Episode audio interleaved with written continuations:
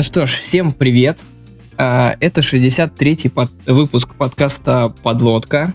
А, с вами его э, почти бессменные ведущие а, Глеб Новик, это я, Егор Толстой. Всем привет. И Стас Цыганов. Привет, привет. Прежде чем э, перейти к нашей основной теме сегодняшнего выпуска, наверное, стоит сказать пару слов. Здесь, возможно, нужна какая-то грустная музычка. Егор, ну, знаешь, потом ставить. Э. А, из э, реквиема по Вот, в общем, э, да, многие подписчики уже обратили внимание, много раз спрашивали, почему, собственно, я не появляюсь в последних выпусках. На самом деле нет. Стас, я не... давай, да, вот. А, почему я не появляюсь в последних выпусках и все такое. Вот. Дело в том, что э, действительно я решил оставить роль э, ведущего подкаста «Подлодка». Вот. Надеюсь, что никто меня лихом э, э, поминать не будет. Я не знаю, вроде... Ну, кроме Стаса с Егором, да, естественно. А, э, я, наверное, еще пока остался формально любимым ведущим, да? Не изменилось же, ничего, ни новых вопросов не было. А, ну, не... Да, вопрос помолчить, но это так, это так. Э, соответственно, ну, на самом деле, в последнее время у меня просто сформировались новые, э, скажем так, творческие жизненные планы, вот, и одновременно реализовать, наверное, с э, деятельностью ведущего подлодки это не получится. Вот. Ну, сами понимаете, есть еще много там неизученных перспективных технологий, которые я еще не попробовал. Вот это все. Да. Вот. Ну и плюс, я думаю, что на самом деле смена состава ведущих э, все-таки добавит подкасту новых подходов, каких-то интересных э, выпусков и так далее. Вот. А, ну, в общем, да, на этом, я думаю, грустную часть закончим. И давайте перейдем к теме, э, которая может нам помочь в данной ситуации.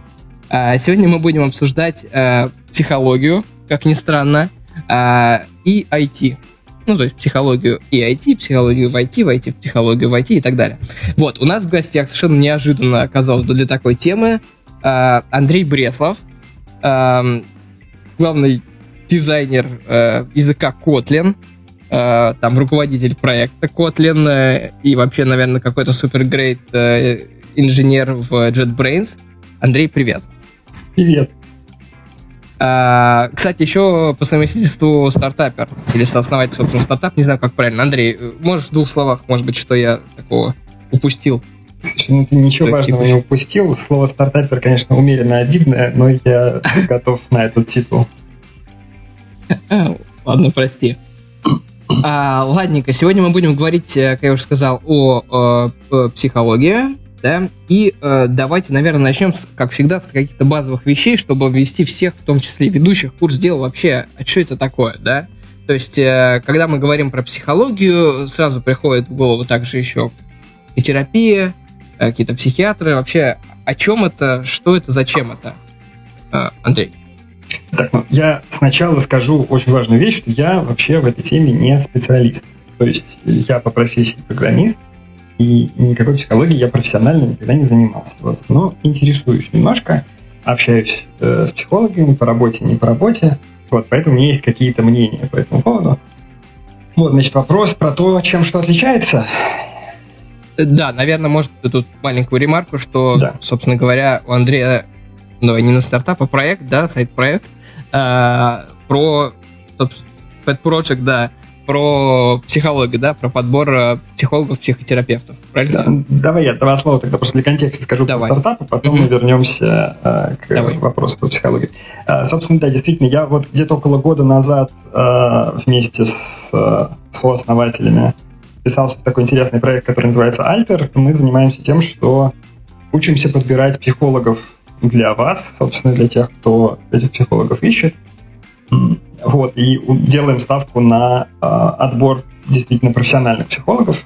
То есть стараемся делать так, чтобы если вы придете к психологу, это оказался действительно человек, который может вам помочь профессионально и безопасно. Вот, э, собственно, да, поэтому я и общаюсь э, психологами и людьми, изучающими психологов э, по работе. А, раз заговорили про вот этот проект, а можешь вот буквально, если это не коммерческая тайна, в паре слов рассказать, а как вы вообще в этом убеждаетесь? То есть как вы подбираете? А, значит, мы на самом деле э, взяли просто э, лучших, на мой взгляд, России, значит, на самом деле даже не на мой, а там на чей-то еще, но на мой тоже, э, специалистов России по э, психотерапии, людей, которые изучают психотерапию. Вот, у нас в Москве есть такой э, научно-исследовательский институт, э, Институт психологии Российской Академии Наук. Нет, Российская Академия Образования, извините, ПИРАО называется, Психологический институт Российской Академии Образования. Вот, там есть замечательная лаборатория, э, которую руководит э, Наталья Кичельникова. Вот, собственно, с этой лабораторией мы сотрудничаем активно, и э, как раз они нам помогли составить некую методику, по которой мы оцениваем профессионализм психотерапевтов. Вот, и, и там психологов-консультантов, и всех прочих специалистов, помогающих профессий, так называемых. Вот, там есть такой длинный-длинный процесс. Мы сначала там заполнить длинную анкету, потом мы их еще мучаем там разными способами, просим взять документы об образовании, а, данные о том, что э, специалист проходит супервизию, личную терапию, эм, вот, и иногда бывает еще интервью личное, опять же, с сотрудниками лаборатории, как правило. Вот, так что там такой процесс-процесс. Это был мой, один из моих самых больших страхов в самом начале, что психологи не будут готовы проходить такую длинную процедуру регистрации, но оказывается, что готовы. То есть в психологическом сообществе есть немало людей, которые считают, что это очень важно убеждаться действительно в профессионализме специалистов и готовы вот Э, потратить свое время на то, чтобы такую процедуру пройти и оказаться среди тех, кто прошел действительно настоящую верификацию. А, я еще от себя добавлю, что тоже когда-то интересовался этой темой и вообще начал гуглить сервисы подбора психотерапевтов, потому что, ну, come on, 2K18 делать что-то без специального сервиса невозможно. И тоже выскакивает Альтер, открываю страницу, вижу Андрея, написано CTO, я такой сразу, ну, понятно, это как в ICO, вставляют фотки каких-то рандомных известных айтишников и запускаются. А вот и нет. Все, все, все чистая правда. Окей. Окей, ну, собственно говоря, давайте тогда э, все-таки к психологии, психотерапии вообще попробуем разобраться вообще про что это вообще, зачем. Так, ну, э, тут вокруг всей этой терминологии есть очень много разных, э, с одной стороны, мнений, с другой стороны, заблуждений, с третьей стороны, просто разных систем терминологии. По-разному люди используют слова в разных сферах, в разных странах. Вот. Э, я вот придерживаюсь такого, как бы это сказать, промежуточного э, воззрения. Психология — это вообще наука. То есть как таковая вот область психологии — это наука, которая занимается там изучением э, того, что происходит у нас в сознании, условно говоря, вот, и того, как, по каким закономерностям там человеческая личность так иначе функционирует. Вот, на самом деле, хорошего определения я не знаю, есть вот разные, я какой-то из головы сейчас придумал. Вот, психотерапия – это э, некий класс методик работы с личностью, э, направленных там на какую-то, ну, на достижение каких-то результатов, каких-то изменений, которые зачем-нибудь нужны. А, я, я, насколько понимаю, а, вся история вообще про эту сферу началась когда-то давно-давно в 19 веке Зигмунда Фрейда, который придумал свой психоанализ. Работал он с людьми с серьезными очень нарушениями, то есть там, с людьми, у которых были существенные сложности какие-то, там, сложности восприятия, еще чего-то. То есть у, у них э, действительно были какие-то большие э, неудобства в жизни от того, что, что у них происходило, происходило в голове. Вот, с ними работал, придумал какую-то концепцию очень философскую, очень далекую от какой-то науки, то есть он просто из своей интуиции, из общения с э, клиентами вывел там гору-гору каких-то постулатов.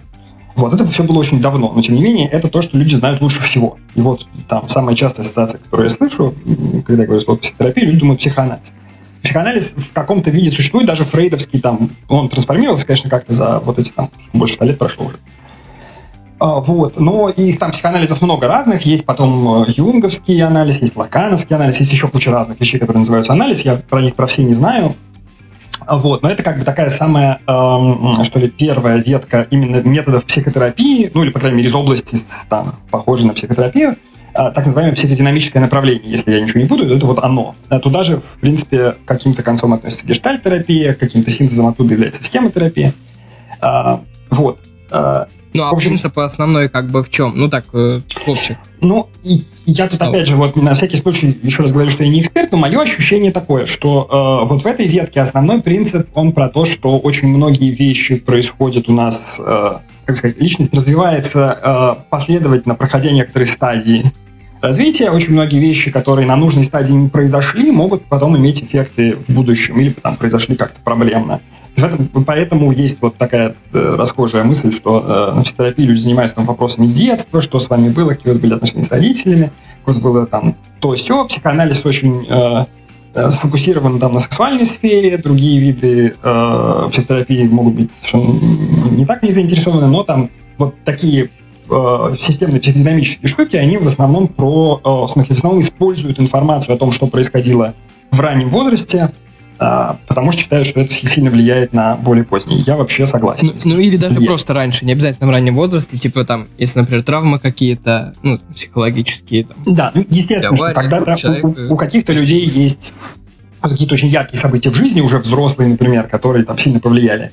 Но у всех людей есть детство, которое повлияло очень сильно, поэтому туда обычно уходит очень много всего. При этом это не значит на 100%, что на любой психотерапии вы будете обсуждать свое детство. Абсолютно не обязательно. Угу.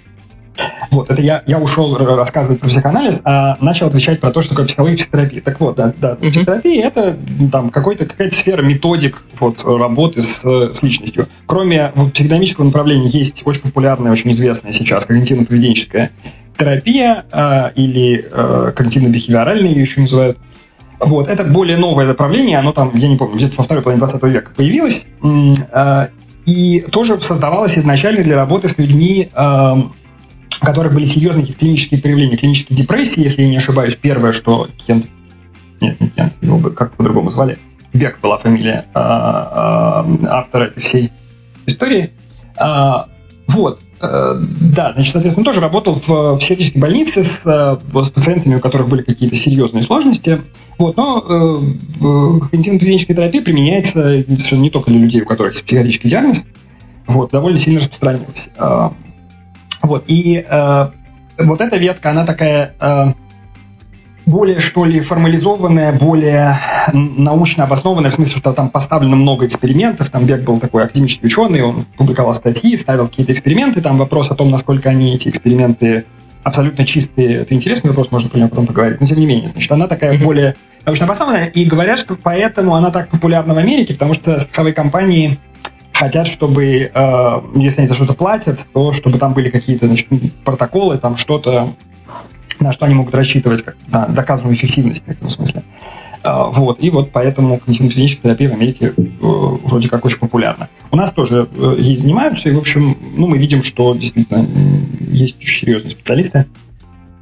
Uh-huh. Вот, э, есть другие направления, много разных. Ну, во-первых, э, вот то, что я рассказываю, такая вербальная терапия, в основном, когда вы разговариваете с э, психотерапевтом, есть еще там телесно-ориентированная терапия, есть арт-терапия. Это э, методы, которые работают не напрямую с, с вашим вербальным сознанием, а там через какие-то проективные или еще какие-нибудь методики, ну, интересная терапия через тело. А, вот, много всего мне есть разного. Мне угу. еще приходит в голову, например, так называемый, если не ошибаюсь, транзакционный анализ. Транзактный, это если вот, я правильно помню. Да, может, транзактный, да. да То есть это вот Эрик Берн и его, его, его теоретическая подоплек. Кто читал там игры, в которые играют люди, люди, которые играют в игры, вот эти вот работы. Вот. Ну и да, еще их много, на самом деле, так можно... Да, направлений очень много, там по поновее, по старше, какие-то из них там сильно трансформировались и, и, и модернизировались, какие-то то очень традиционные. Вот, все очень разное. Ну, у всех примерно там одинаковая сфера деятельности. Так а если, получается, так много разных направлений, все основываются, там, допустим, на анализе разных этапов жизни вообще, на очень разной методике, а как понять, какой из них единственно правильное? Ведь, ну, всегда бывает единственно правильное. Ну, ответ никак, никакого единственно правильного никто не знает. Он, может, есть, но никто не знает, что оно есть. Точнее, какое оно. А, вот, есть э, некоторые научные данные об эффективности, они фрагментарные, то есть про некоторые случаи, э, в смысле, некоторые типы запросов клиента э, показана определенная эффективность определенных методов психотерапии. Э, вот, про некоторые другие не показано, просто про некоторые методы никто ничего не мерил на этих случаях, то есть там очень все фрагментарно, но какие-то данные есть, вот в Альтере мы стараемся их использовать. А, Андрей, а ты сказал о том, что она, ну, психотерапия используется не только в случаях каких-то, когда есть какой-то клинический диагноз, но получается и с э, точки зрения медицины здоровыми людьми, да? Вот да. Э, в каких, э, можешь рассказать про такие кейсы, э, что люди пытаются добиться за счет психотерапии и... Ну... Давай, да, я еще скажу маленький дисклеймер тоже, значит, собственно, про медицину Есть в медицине такой раздел психиатрия. Вот это, в общем, пограничная со всей психотерапевтической работой сфера, и в психиатрии психотерапия применяется для работы с пациентами. Вот, я буду говорить в основном о клиентах, а не о пациентах, то есть о людях, у которых нет медицинского диагноза. Как правило, mm-hmm. этим людям не нужно медикаментозное лечение – а, вот, в психиатрии очень много применяется скомбинированное медикаментозное лечение плюс психотерапия для э, там, работы с э, теми или иными пациентами. Я буду говорить о клиентах, да, людях, у которых с точки зрения медицины все в порядке, то есть нет, нет разговора о том, что этот человек ненормальный, да, в каком-то смысле. То есть в медицине есть понятие о норме и об каких-то заболеваниях. Да? Здесь нет понятия о норме, а, вот, просто э, что-нибудь как-нибудь мешает. А, вот, для чего, с какими запросами а, такой клиент может обратиться к психотерапевту? На самом деле, очень разными. А, есть э, очень много э, сфер, в которых может, может помогать. Например, я выгорел на работе. Да, то есть мне уже мне ничего не интересно на работе, я как-то потерялся, там все, все тускло, ничего, мотивация пропала. Вот. Это интересный вопрос. Очень, это, скорее всего, очень комплексное явление с человеком, что сложное произошло. Там ему и в отпуск надо, и, возможно, у него в голове что-то произошло э, э, проблемное для него, он там в какой-то тупик попал и так далее. Психотерапия может помочь. Э, я, э, не знаю, мне в жизни произошло какое-то очень тяжелое событие. Да, какая-то личная трагедия. Э, вот. И я заметил, что я делаю, все время сделаю э, что-то неразумное одно и то же всю жизнь. Там, не знаю, например, все время ссорюсь с людьми одинаково. Вот просто постоянно, одинаково, ну, постоянно. Там, несколько раз в год я одинаково ссорюсь там с близкими мне людьми. Мне надоело, хочу перестать так делать. А как перестать, не знаю, потому что не знаю, почему я так делаю. Вот. Вообще у меня есть такая э, доморощенная в моей голове модель того, чего психотерапия делает. Могу поделиться, но это будет монолог на 5 минут. Хотите? Да мы готовы послушать. Мы вообще любим, пока гость говорит, а мы молчим. А, хорошо, давайте я произнесу тогда монолог на, на 5 минут. Э, значит, да, еще один дисклеймер. Это не из какой-то научной статьи почерпнутая единая теория. Это то, что я вот нахватался в разных местах. У меня сложилась такая картинка. Значит, э, э, есть представление в разных источниках о, о том, что у нас есть, условно говоря, две больших системы в мозге. Там в книжке Канемана это называется система 1, система 2. Кто-то говорит быстрый мозг, медленный мозг, там еще по-разному люди говорят очень. Эго там и как-то так тоже называется. Нет, это мне кажется другое, но давай я дострою. Вот, значит, суть в том, что есть, грубо говоря, кора больших полушарий, это такой эволюционно новый орган в котором происходит все наше вербальное мышление, все, что вот у нас там в голове, внутренний диалог, слова произносятся, вот это все, это логическое мышление, то, что там живет, такое осознанное, осознательное, то, что мы фиксируем сами. А, вот, это относительно новый а, новый орган, и даже есть такая смешная, ну, я не знаю, насколько теория или научно-фантастическая байка, что, может быть, это вообще паразит, Э, который управляет всем, вот, э, всем остальным более эволюционно старым организмом. Вот. А есть более эволюционно, собственно, старые э, органы в мозге, подкорковые, насколько я понимаю, области, которые очень интересно работают. Они постоянно учатся все время, и мы об этом не знаем. Есть такое понятие имплицитное научение. Это про то, что мы можем научиться что-нибудь делать и при этом совершенно не понимать, как это произошло. Например, у меня есть любимый мой пример – я несколько лет назад э, просто с друзьями ходил э, учиться ходить по slackline. Это когда э, стропу вешают между там двумя столбами, и ты по ней как канатоходец идешь, только она не натянута э, сильно, а так провисает. Вот. Э, когда я первый раз поставил ногу на slackline, я понял, что это невозможно. Что невозможно встать просто, просто там не удержать равновесие. Физически невозможно. Вот. И я потом 10 минут попробовал и встал.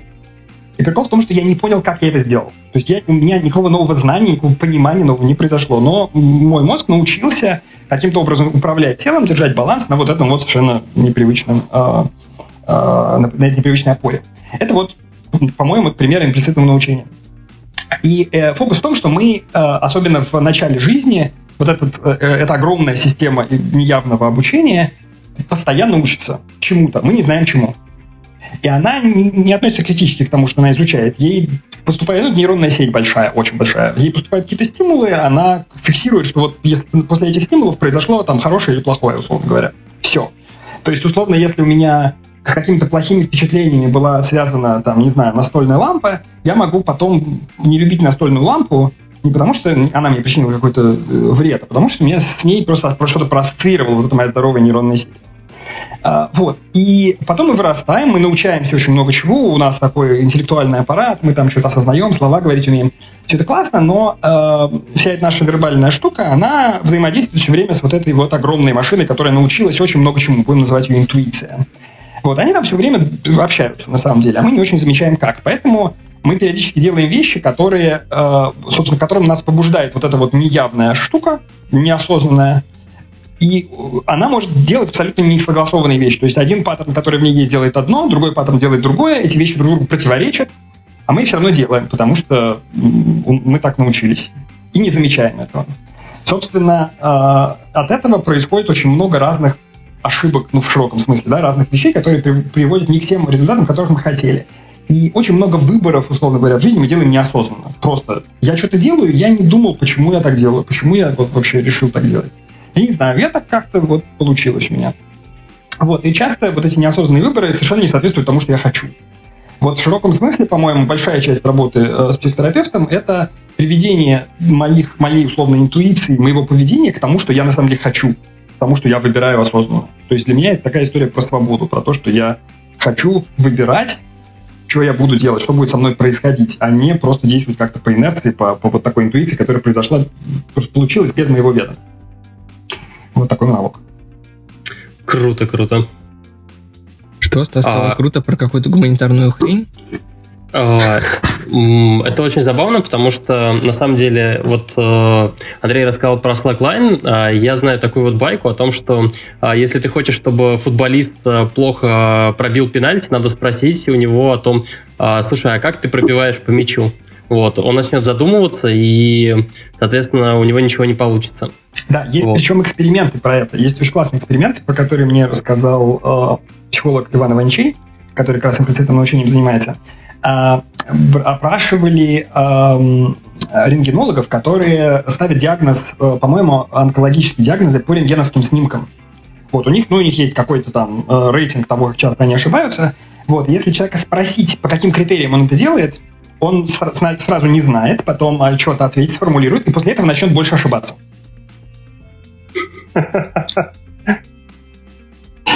А, хочешь э, Ты представь, как ты проектируешь архитектуру? И тут Стас такой ну, злой, вопрос, вот не надо так делать. Да хуже уже не будет. А, ну, понятно. Коллеги, я просто думаю, что, может быть, давайте чуть-чуть резюмируем, просто чтобы мы э, ну, как бы привели к какому-то пониманию общему. Вот, во-первых, э, когда мы говорим про психологию, я правильно понимаю, что э, можно, в общем, сказать, что изучает, э, почему люди как бы в конкретных ситуациях себя так ну, ведут каким-то образом. Ну, Психология как наука, по-моему, изучает более широкий круг вещей, почему какие-то вещи происходят, грубо говоря, в, в личности. Да, это, это не, не только поведение. Вот, ну, есть, там же есть социальная психология, то есть и в есть личности, куча, и в куча группах, всего, да, да, да, и так далее. А, да. А, вот, а. Как, как наука, да, изучает вот это, а психотерапия занимается тем, что помогает нам добиться каких-то изменений. У меня вот такой mm-hmm. вот вопрос. А, Влияет вот эту подкорочку, как бы, получается. Ну, я, я считаю, что в основном, да, мы работаем вот на, на этом стыке между подкорочкой и корочкой. Окей. Okay.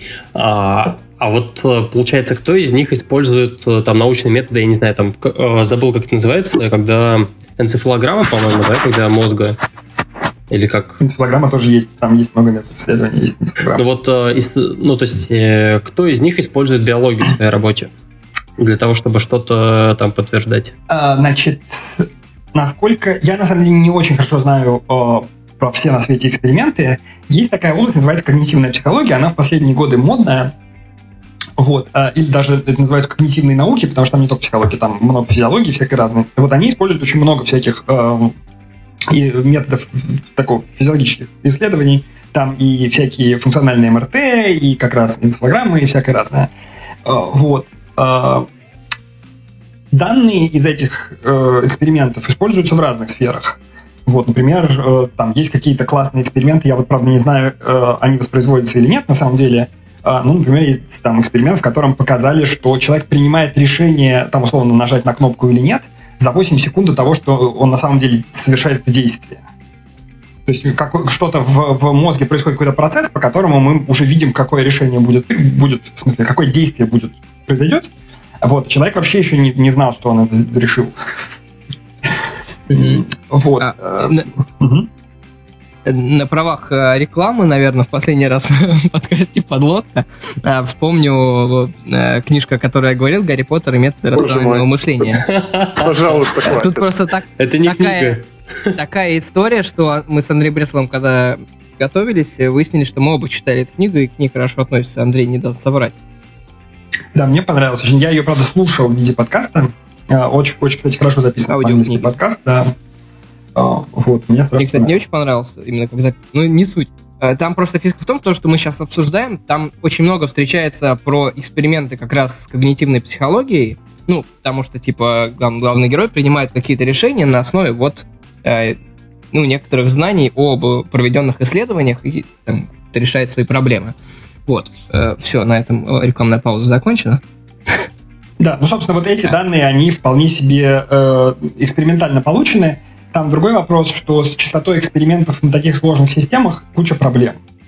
То есть э, ученые в этой сфере были бы рады ставить эксперименты идеально хорошо, но это довольно сложно. То есть еще там когнитивные э, эксперименты как таковые, э, ну, их, некоторые из них можно поставить очень чисто, а вот эксперименты, которые связаны там с взаимодействием между людьми, например, собственно, в, в измерении клинических испытаний психотерапии, их очень сложно сделать э, double blind, в смысле, чтобы не врач, ну, не психотерапевт, не клиент не знали, что идет эксперимент. Да, потому что психотерапевту надо что-то делать, он должен знать, что идет эксперимент. Вот, э, поэтому там есть вопросы с достоверностью, э, как всегда в таких сферах. Вот. Это не значит, что все такие недобросовестные ученые, а просто эксперимент ставить сложно.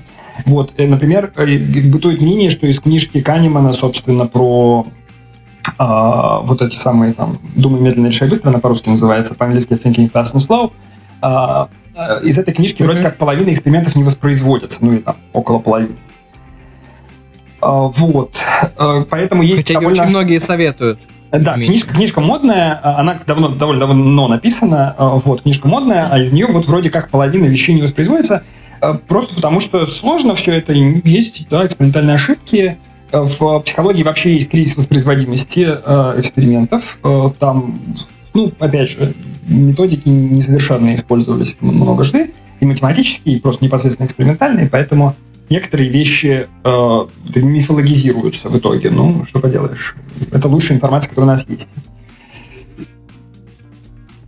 А, Андрей, такой вопрос. Вот, э, ну, сегодня Стас у нас не очень скептичен, но вообще э, люди наверняка часто думают о том, что психология или там психотерапия это какого-то рода развод, да, ну, то есть фейк, может быть, э, как по-другому это называют, а, ну, а, наукой. Да, это называют да? психология не наука если кратко. Ну, а, психология. Да, значит, ну, ну, не важно, здесь речь не, не про психологию, а в принципе про психотерапию там и так далее. Ну, то есть вот, про всю вот эту область. Как ты считаешь, почему так? А, ну, так ли это, и если так, то почему? Ну вот, э, частично я уже сказал, что может на это влиять. То есть вот как раз мнение конкретно утверждение психология не наука, а может строиться как раз на вот этой проблеме, э, строить по-настоящему контролируемые научные эксперименты в этой сфере очень сложно, поэтому очень многие эксперименты не очень качественные. А, вот, поэтому, да, есть обязательно найдутся люди, которые на самом деле хотят таким образом самоутвердиться, тычут пальцем, значит, психологов, говорят, а вы не наукой занимаетесь, а ерундой, просто признайте это и перестаньте это делать. Вот, а понятно, что люди, которые занимаются психологией, они пытаются что-то узнать про мир. У них нет лучшего инструмента, чем тот, которым они пользуются, они пользуются каким есть. Вот, но это там, есть там длинный идеологический спор про то, что такое, в смысле, можно ли называть, не знаю, социологию наукой или экономику наукой. Это вопрос определения термина наука. Есть такое определение, в котором эти сферы под этот термин не подходят. А, вот. Касательно психотерапии, я, честно говоря, слышал в основном не то, чтобы это вообще не работает, а, а такое, мне это не поможет. А, есть разные мнения. Ну, то есть кто-то считает, что это только для тяжело больных людей, Соответственно, я здоров, зачем мне, собственно, идти к какому-то специалисту, я должен сам справляться. А, вот. Ну вот здесь самое для меня странное слово «должен». Кому должен, почему должен. Я, когда вот у меня труба течет, я сам не обязательно справляюсь. Мне, может быть, некогда, я могу не знать, как с этим справиться. Я зову специалиста. Вот, если что-то другое в жизни тоже хочется там изменить тем или иным способом, я тоже часто обращаюсь к специалисту. Почему здесь не обратиться? А, вот. А по поводу того, работает, не работает, а, ну, собственно, здесь похоже очень на многие другие сферы изменения себя, и на медицину, и там на какой-нибудь фитнес, и на обучение любое. Действительно, никто не, гарантирует вам на 100%, какой результат получится в итоге. Может быть, конкретный специалист вам не подойдет, и у вас не будет с ним большого прогресса. Может быть, конкретный метод вам не подойдет. Может быть, вы на самом деле не хотите, в смысле, просто не будете делать то, что надо делать, чтобы получилось, и там будете так или иначе упираться, и, и процесс не пойдет. Психолог вам скажет, что, знаете, ничего не получается, извините. А, такое возможно бывает, конечно, но очень многим людям удается получать какие-то полезные результаты. Вот мне, например, удается постоянно, и я очень доволен, и не собираюсь переставать их получать. Мне очень нравится. Такой хороший для меня способ развития. Да, я, пожалуй, тоже Андрей в этом поддержу. Э, и мне единственное, кажется, есть еще, например, такое э, заблуждение, что э, что проблема, с которыми человек там сталкивается, ну, во-первых, он может просто за проблему не считать, но это уже отдельная история. Но если, допустим, он там с кем-то ссорится там или не знаю, ну, еще какие-то вот проблемы, которые мы обозна- обозначали. И человек думает, что это его какая-то очень уникальная проблема, которой как бы, ну, чем мне другой человек поможет? Я типа сам с этим разберусь или как? Ну, или никак. Вот. А на самом деле э, проблемы в большинстве случаев абсолютно стандартные. Э, правильно я? Ну, это такое немножко обесценивающее утверждение. То есть э, проблемы в каком-то смысле все, конечно, уникальные, но э, ну, с ними могут помочь смысле, некоторые способ... известные инструменты. Да. Да, я, да, я имел в виду именно это. А, да, то есть мы все разные, у нас кон- конкретика наших проблем, безусловно, разная, но некоторые известные инструменты могут многим из нас сильно помочь стандартное решение, что ли, скорее. Да. Даже. Вот так. Проблема. Ну да, или инструменты. Так вот, а, Андрей еще затронул довольно хорошую тему, что могут быть э, специалисты, которые тебе просто банально не подходят, с которыми ты там не добьешься прогресса, или, может быть, даже станет хуже.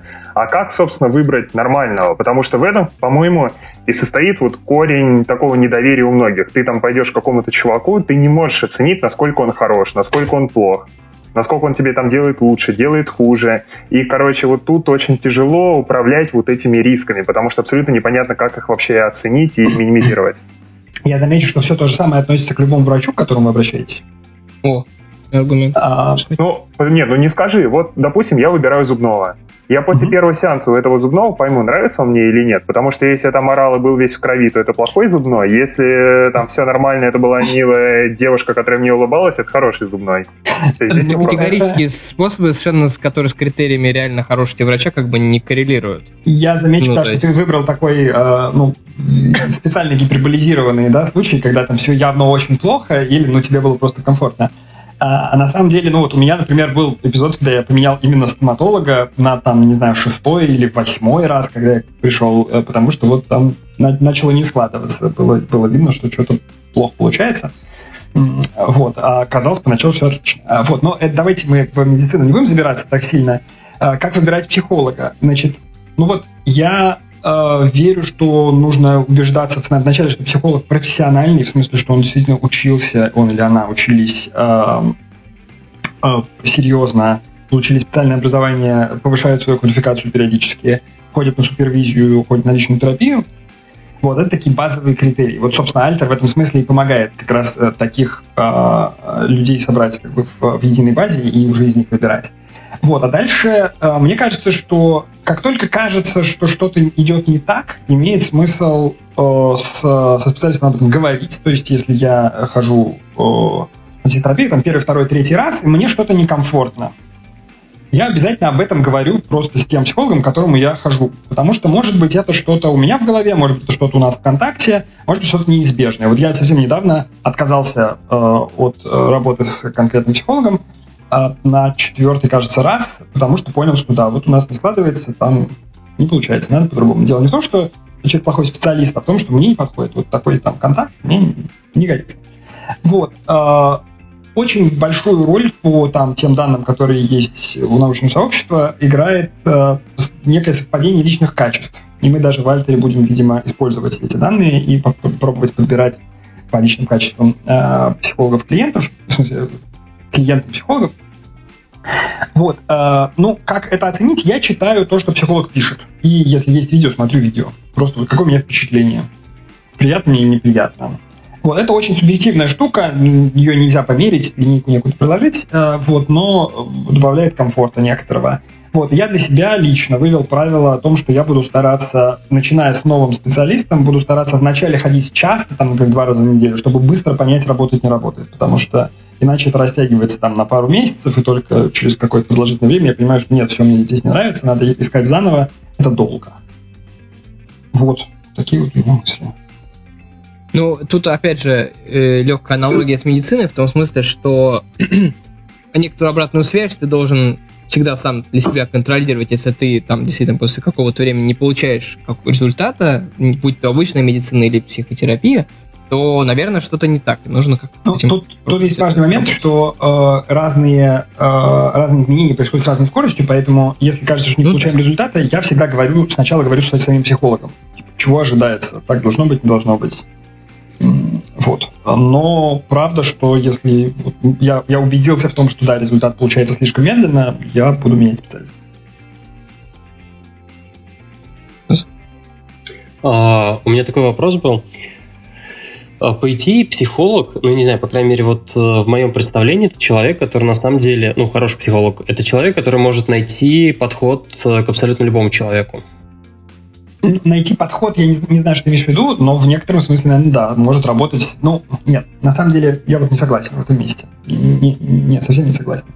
А, мысль о том, что любой э, психолог должен уметь работать с любым клиентом, мне кажется, слишком высокое требование.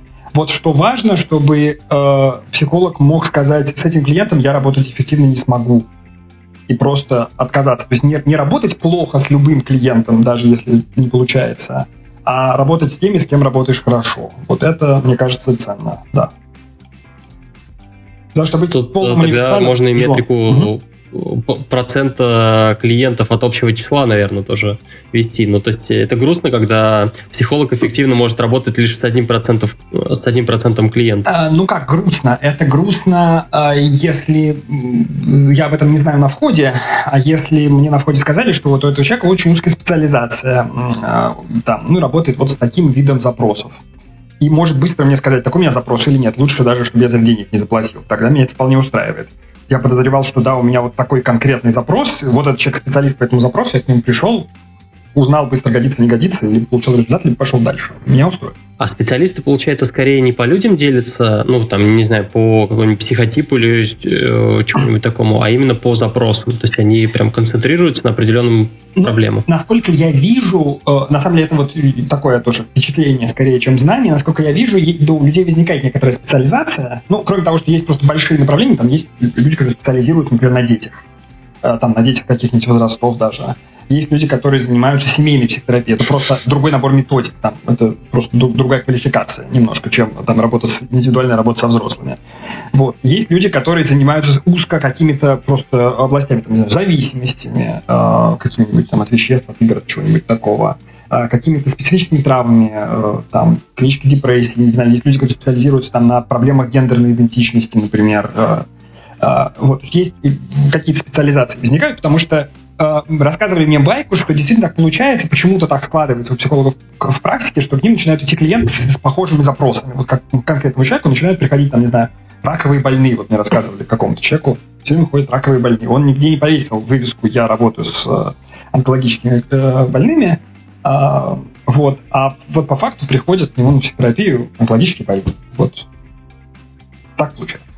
Опять же, возвращаясь к, вот, к вопросу подбора врача, вот мы говорим, надо, по сути, определять, насколько он тебе помогает. Если тебе стало лучше, оставайся, не стало лучше, иди к другому. Но вот как раз-таки, в отличие от той же, не знаю, обычной медицины, здесь сложно подобрать definition of done. Потому что в случае, там, не знаю, обычных заболеваний чаще всего есть какие-то объективные показатели, там, плохие анализы, я не знаю, там, боль э, в колене, еще что-то. А вот тут этот definition of done, он такой, ну, его реально не установить, мне кажется. Скажем так, не всегда установить. Э, вот есть да. запросы, в которых есть вполне конкретные критерии, по которым можно сказать, есть результат, нет результата. Ну, например, были у меня панические атаки, больше нет у меня панических атак. Это ремиссия. А вдруг их не, вообще не больше нет, а просто, ну, на, на время нет? Да, это называется ремиссия, да, ага. вот как, ну, да, собственно, да, да, да. во многих там диагнозах медицинских, э, совершенно соматических, бывает ситуация, когда вот вроде как все, мы видим, что симптомов нет, но не уверены, что болезнь не вернется. Про рак так часто бывает. А, вот, ну вот, здесь может быть совершенно такой же критерий. Есть какие-то вещи более, что ли, нечетко сформулированные, где я могу только вот субъективное ощущение какое-то высказать, да, мне стало лучше, да, мне помогло. Или нет, что-то я не чувствую изменений, мне не помогло. Но это будет да. То есть здесь нельзя заранее договориться о метрике, на которую мы выходим, э, и, ну, вот на, в некотором смысле на свой страх и Не всегда пробуем. можно. Да. Не всегда можно. Иногда, Совершенно верно, да. можно. Есть случаи, где можно, где есть какие-то четкие метрики, э, есть, да, ну, условно, там, в семейной терапии вот там был какой-то кризис в паре, да, мы поработали, кризис прошел, и мы теперь знаем, как с подобным кризисом справляться. Вот это некий измеримый результат. А, вот. А, или там какой-то другой запрос, на который не придумать измеримый результат. Так тоже бывает.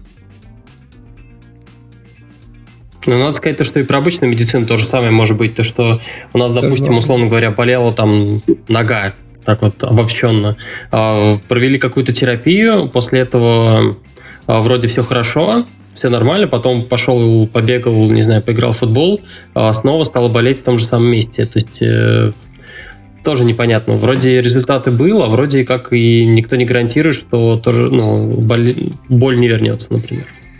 Я думаю, что эта аналогия действительно довольно хорошая, потому что и медицина вот соматическая, и психотерапия, мы работаем с каким-то очень сложным механизмом. Человеческое тело и человеческая личность очень сложные просто явления. Там очень много составных частей, и как-то хитро, неизвестно, неизвестно как что сложнее, да? Да, ну, что сложнее, я догадываюсь, должно быть физиологическое состояние должно быть сложнее, потому что оно порождает психическое.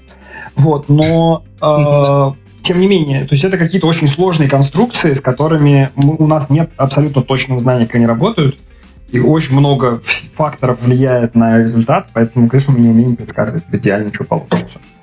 Вот, у нас при этом есть какие-то практи- на практике работающие э, критерии, э, которые ну, достаточно хороши, и лучших критериев у нас все равно нет. Угу. А, так, ребята, остались ли у вас еще какие-то вопросы по вот этим по глобальным вещам? Э, если нет, тогда мы в сторону IT пойдем. Я думаю, можем двигаться. Окей. Окей, значит, у нас еще есть тема, которую мы э, не затронули пока, э, и нас как программистов это, наверное, тоже интересует, да, может быть, о каких-то э, классических ситуациях, классических проблемах, с которыми множество программистов встречаются, даже если они об этом не думают, даже если они этого не замечают, может быть, или не хотят замечать, да, а, давайте попробуем вот в эту сторону покопать, эм, может быть, что-то вспомнить, э, и Андрей нам в этом, собственно говоря, поможет. То есть э, вопрос, грубо говоря, такой, какие частые э, проблемы у программистов могут быть такие, которые, в общем, на поверхности вполне лежат? Сильная связанность кода, да? Нет, ну, в, плане, в плане психологии. Я, кстати, хочу быстро защитить коллег по IT-индустрии. IT — это не только программисты. Да. Спасибо. Вот. А, какие бывают проблемы. Значит, я вот совершенно не, не претендую на звание эксперта по конкретно психологическим проблемам в области IT, но я просто в этой сфере работаю, и там вижу вокруг себя людей, и у меня у самого есть какие-то типичные проблемы. А, вот, мне кажется, что вот то, что я вижу вокруг себя, э, там и с коллегами в JetBrace, и там, с людьми, с которыми я учился, э, мы, многие из нас выросли в очень конкурентной среде. То есть мы в, там, в школе очень конкурировали и э, ассоциировали свои успехи в какой-нибудь учебе, ну там в Олимпиаде или еще в чем-нибудь таком, э, с тем, насколько мы в принципе хороши. Ну или я это так сейчас очень далеко распространю, насколько нас будут любить. А, вот. Уважать. Ну, ну вот это там, правда, чем, да. чем, чем меньше ребенок, тем больше у него пролюбить, чем больше ребенок, тем больше у него это превращается в уважать, но это, эти обе потребности, конечно, есть э, в любом возрасте. Вот. Э, и в результате этого у нас получается такая, может получаться, по крайней мере, в, в некоторых э, сообществах, получается такая токсичная среда, когда мы все очень меряемся все время, кто умнее, если я не умею решать логическую задачку э, супер быстро или вообще не хочу ее решать, то я какой-то лузер. И вот происходит такое щеголяние постоянное э, э, такое подкалывание друг друга тем, значит, кто умнее, в смысле вот умение там решать какие-то условные олимпиадные задачи.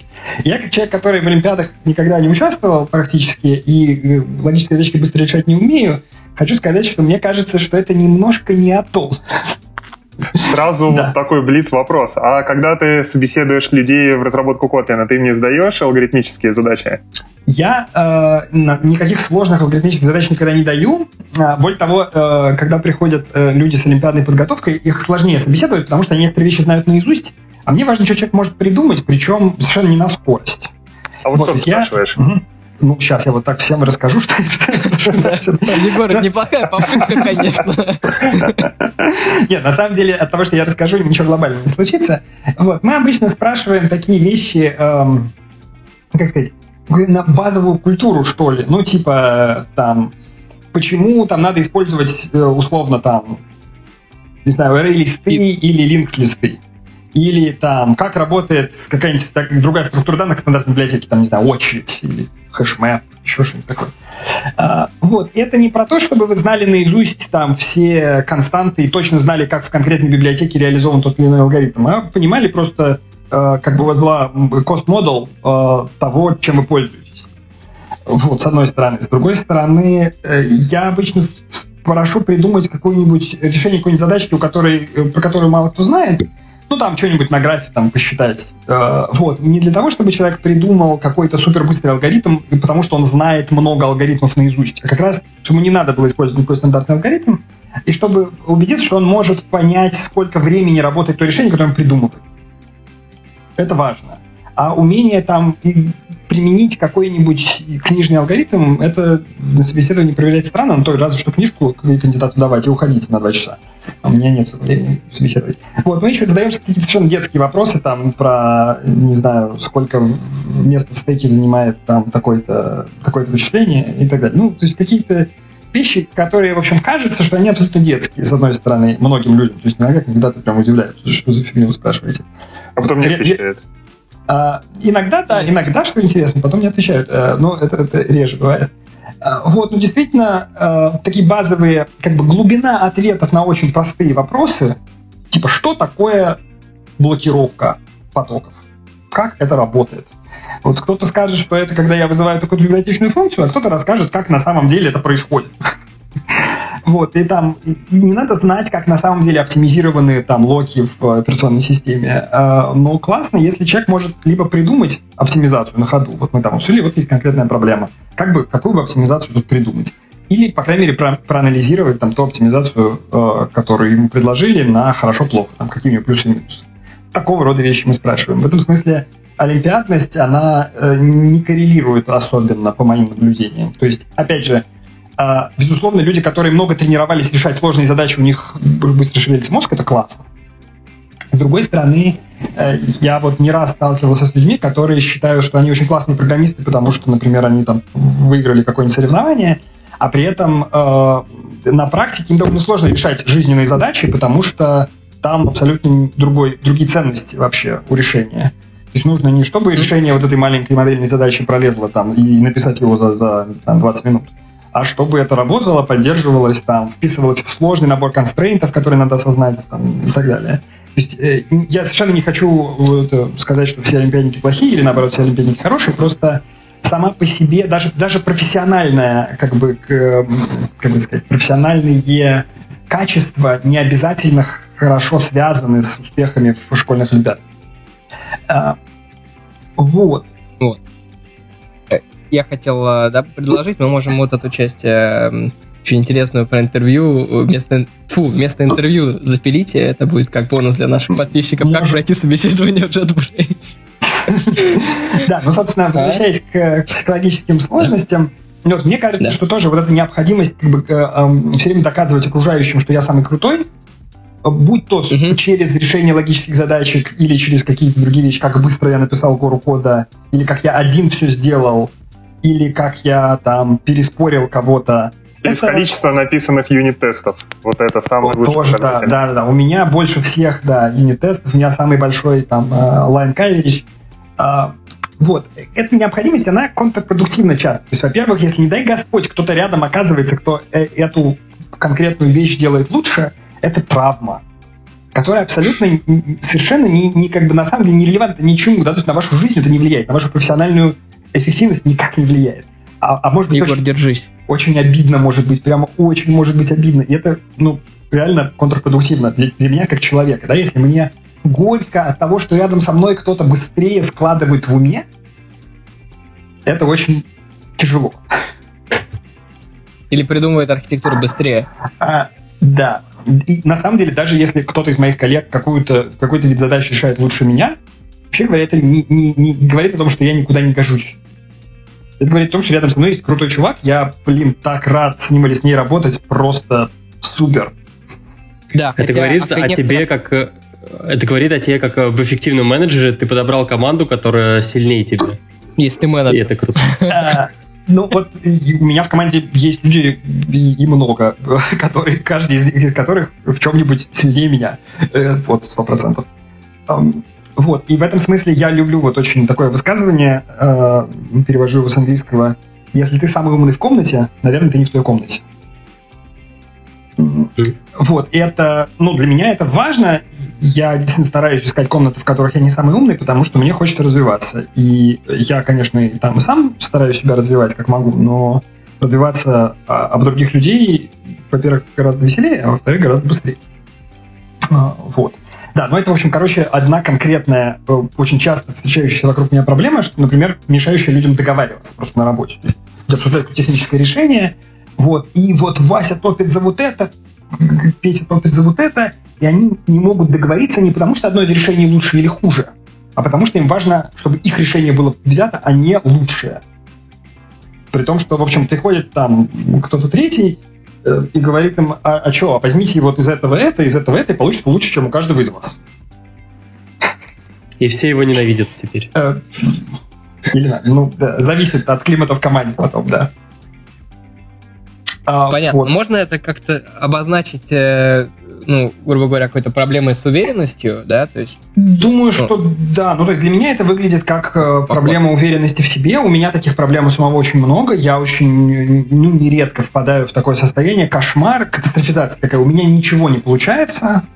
Я, э, типа, все, все увидели, какой я бестолковый, у меня все ужасно, кошмар, я ничего не могу. Вот. Это катастрофизация такая частая когнитивная ошибка. Кроме берем... создания языка Kotlin. Э, вот как раз смешно то, что это, как сказать, никакие достижения не помогают. Контрпримеры не очень помогают сами по себе в таком состоянии. Я вот не знаю, там ну, кто-то да. из слушателей, наверное, найдет у себя такие примеры, когда есть вроде как на стене висит там медаль за что-то, вот. А я говорю, что нет, я вообще никуда не гожусь, и потому что я смотрю на эту медаль в этот момент, не помогает. Потому что проблема не в том, что я объективными данными оперирую, а в том, что у меня включился какой-то как раз неосознанный механизм, который мне напоминает, ты плохой, всю жизнь был плохой. А, вот. А здесь же в эту степь еще немного вот синдром Даннинга-Крюгера есть который как раз-таки, ну, там, если кто-то из слушателей внезапно еще не в курсе, говорит, что если ты считаешь себя крутым, умным, во всем успешным, скорее всего, это немножечко не так. Ну и, соответственно, наоборот, чем у тебя лучше что-то получается, чем там ты в чем-то больше разбираешься, круче и там больше знаешь, тем сильнее ты осознаешь, что на самом деле ничего не знаешь, думаешь, что другие про тебя думают так же, и ощущаешь себя там совсем ничтожным. Вот сейчас, Стас, мне кажется, это надо вовремя остановиться. Ты как-то все вывернул. Там, ну, давай основная мысль была в том, что люди, обладающие низкой компетенцией в какой-то области, часто склонны считать, что хорошо в нем разбирается, а не, не про то, что если ты разбираешься, значит ты, короче, на самом деле тупой, но... Да. Нет, не, не тупой, если ты ну да, немножко ты, Егор, немножко по-другому сформулировал, но суть... Нет, кажется, вот здесь вот это же известная фраза, что... лучше знакома, чем, да, чем версия Егора. Ну ладно. Вот теперь я себя чувствую, я катастрофицирую все.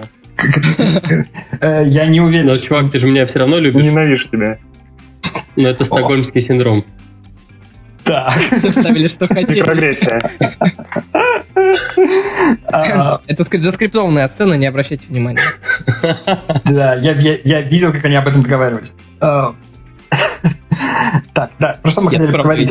Да, про то, что а, ну, это действительно есть, есть просто самооценка такая, такой единственный эффект, что если человек э, условно плохо в чем-то разбирается, у него что-то маленькое в получилось, он может завышать немножко свою э, компетентность.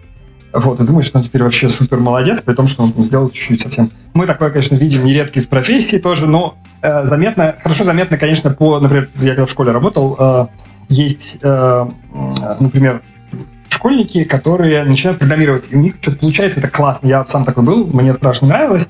Вот, я, например, тоже в там, девятом классе считал себя очень крутым просто невероятно крутым. У меня же получается все, что я придумал. Вот я придумал, я придумал, у меня получается, значит, я очень крутой. Со временем стало понятно, что можно быть круче. А, вот, ну и просто какое-то пришло более адекватное представление о своих возможностях, там, что у меня хорошо получается, что не так хорошо получается. И вот это такое как бы взросление внутри профессии, когда из а, условно, человека, у которого представлений на самом деле нет о себе, каких-то такой рефлексии настоящей, со временем становится понятно, что это хорошо получается, это там, лучше как-то другому передать. Тут а, вот. Есть еще такой момент, э, что вот это вот ощущение, да, что как бы ты можешь там быть э, лучше, там э, знать больше, понимать больше, а, оно иногда вот как ощущение, а иногда как некоторое, я даже не знаю, правильно сказать, установка, то есть э, когда это только внешнее проявление. То есть человек может говорить, что он э, не, ну да, типа все понятно, как бы можно всегда делать лучше, но при этом внутри э, у него абсолютно уверенность, что это на самом деле не так. Вот мне кажется, я сталкивался с ну, вот подобной ситуацией с, с такими людьми, и вот я очень много сталкивался, я не избавлен сам от таких тоже искажений. Более того, есть, вот, есть такое рассуждение, которое я с ним все-таки не согласен, наверное, в корне, люди говорят, что все, что я говорю, это по определению э, предваряется словами «я так считаю». И когда их просят как бы говорить, что-то не, не выдавать за истину в последней инстанции, а вот говорить, что это их, их личное мнение, э, вот приводит такой контраргумент, что, ну, понятно же, раз я это говорю, это мое личное мнение. Ну, естественно. Вот. Мне кажется, mm-hmm. что это такая кривизна душой в этом месте, потому что э, когда мы говорим о том, что вот там ты звучишь как будто а, ты все знаешь лучше всех и с тобой нельзя спорить. А, вот. Это дело не в том, что там мы такие тупые и не понимаем, что это раз ты говоришь ртом, значит, это твое мнение. А в том, что это звучит так, как будто ты в этом уверен сам по себе. А, вот. И вот это умение там сказать, вовремя квалифицировать, что вот это, это мое мнение, или я там, я могу ошибаться и так далее, это не про вежливость такую вот формальную, что типа, ну вот мы говорим спасибо, пожалуйста, даже не задумываемся. А, вот, а про то, чтобы действительно разбираться у себя в голове, про что я там, типа, идеально хорошо проверил и вот уверен там на 98%, а про что я, ну так, примерно считаю, мне так показалось, и мне очень нравится эта идея, например, еще что-то такое. Очень разные, на самом деле, уровни, как бы, качества мнения самого. И надо быть уверенным в себе человеком, чтобы спокойно говорить, а вот э, это у меня такая безумная идея мне пришла, может я не прав, покритикуйте.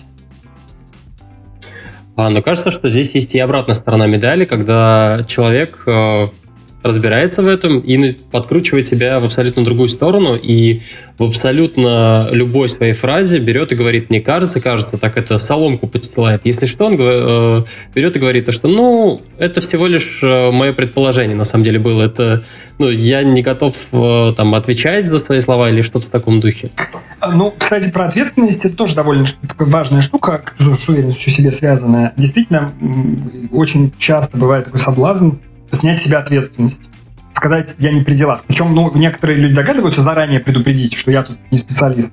А, а, часто специалисты в какой-нибудь области, когда говорят о другой области, говорят, я тут не специалист, я вот старался вначале об этом говорить. Вот. А, ну, иногда не, не догадываются, и потом говорят, ну, не, ну, это я тут так, просто пошутил, там, не знаю, а, что-нибудь не, не всерьез сказал, там, ну, конечно, все могут ошибаться, вот такое вот. А, мне кажется, что это тоже немножко вредит э, скажем так, качеству коммуникации. То есть, если я чувствую, что человек не говорит, это я ошибся, типа облажался, извините. А, мне кажется, что если его в следующий раз типа не поймают на ошибке, то все прокатит, даже если он там не очень уверен, а, но все поверили, значит, все в порядке. То есть у меня уровень доверия к этому человеку немножко снизится. А, вот. Это все связано, мы все говорили там про психологические проблемы, как бы, ну, эти проблемы здесь нельзя определить, но это связано, опять же, с какими-то психологическими механизмами, которые нас подталкивают к каким-то вот таким защитным действиям, да, то есть не там, не очень говоря, конструктивным, да, не, быть, не, очень не, не, не самым продуктивным в конкретных ситуациях э, паттерном поведения. Вот у меня таких паттернов миллиард, я про них даже не так все знаю, естественно.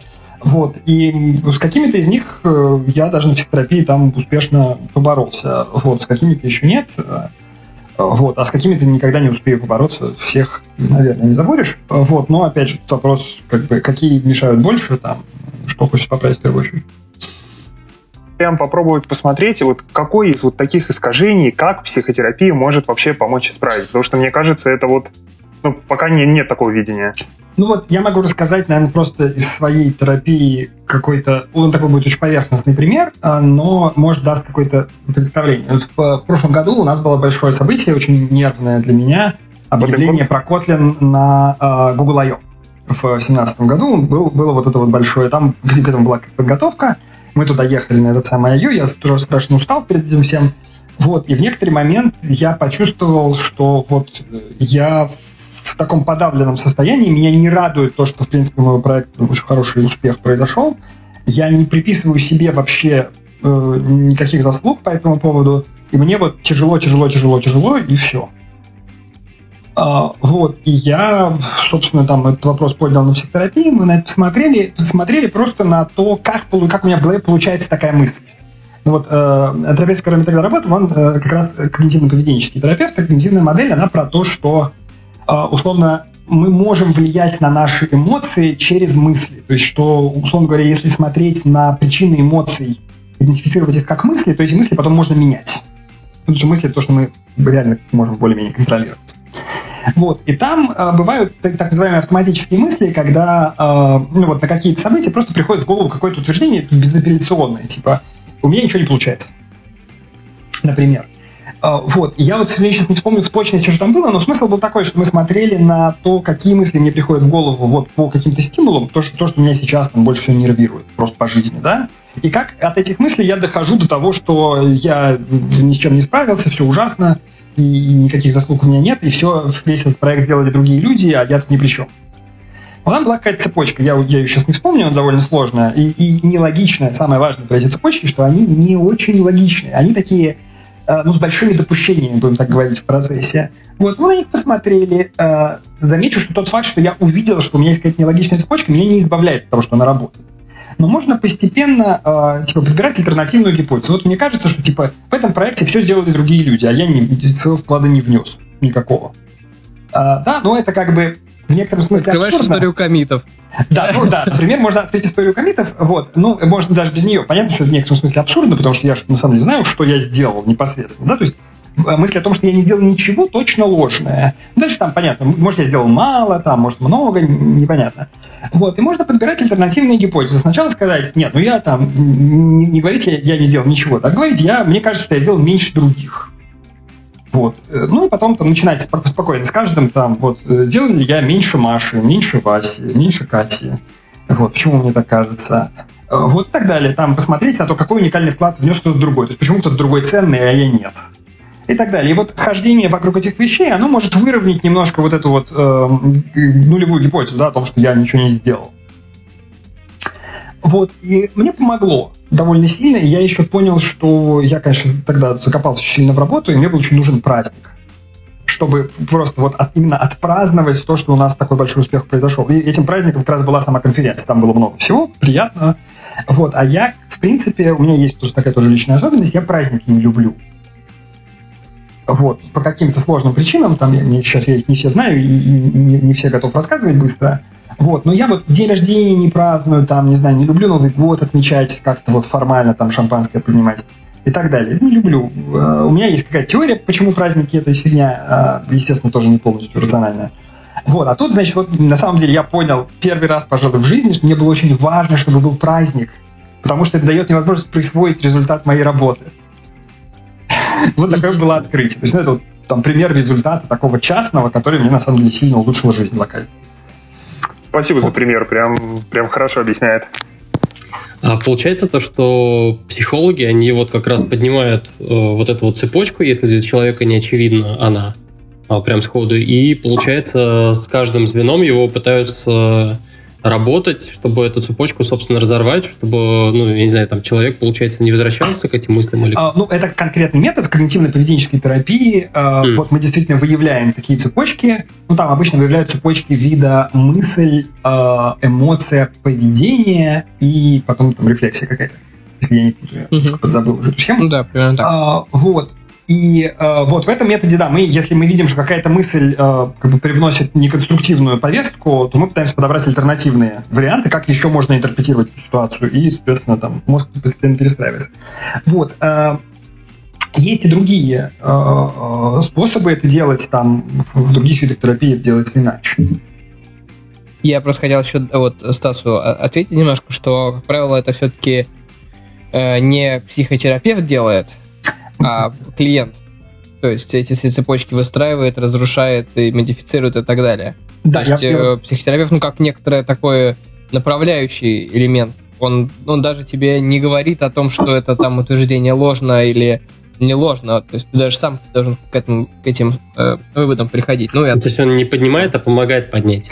Да, вот я хочу ну, да, про это да, немножко поговорить. Я пока э, отвечал на предыдущий вопрос, забыл, что хотел про это тоже сказать. А, угу. Там, на самом деле, довольно хитрая штука. Есть разные стили психотерапии, и, например, э, судя по всему, там несколько десятков лет назад психотерапевты учили работать по-другому, поэтому там старая школа немножко в этом смысле другая. Вот э, то, что мне ближе всего, это действительно такой... Э, не директивный стиль, когда терапевт ничего не предписывает, э, ни в коем случае, конечно, не высказывает никаких оценок, э, это вообще очень не очень. А, вот, а действительно помогает, то есть а, очень важная функция терапевта состоит в том, что это внешний человек, другой, он слышит снаружи, что я говорю, и мне может вернуть, просто типа сказать, ты сейчас сказал вот это. А я могу очень превратно это понимать. А, а уж тем более я могу забыть, что я сказал пять минут назад, что у меня две вещи противоречат. А, вот. При этом, ну, это не обязательно должно быть такое уж совсем механическое просто возвращение, да. Терапевт может сказать, а я вот не понимаю, вот вы рассказываете там вот это и вот это, а у меня в голове не складывается единую картину. А у вас как складывается? А, вот. И я могу в этот момент заметить, что у меня в голове в единую картину тоже не складывается. Что это у меня, как бы я переключаюсь между двумя там или тремя картинами. Вот, и так далее. То есть таких, э, это, вот эти вот как бы вмешательства терапевта, называются э, интервенциями.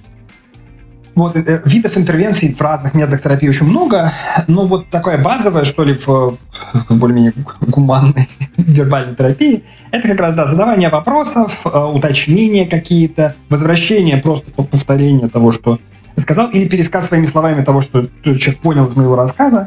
Э, вот, это очень помогает, потому что мы внутри э, не можем полностью идеально рефлексировать то, что мы делаем и говорим у нас есть э, вытеснение, сознание не любит думать про некоторые вещи.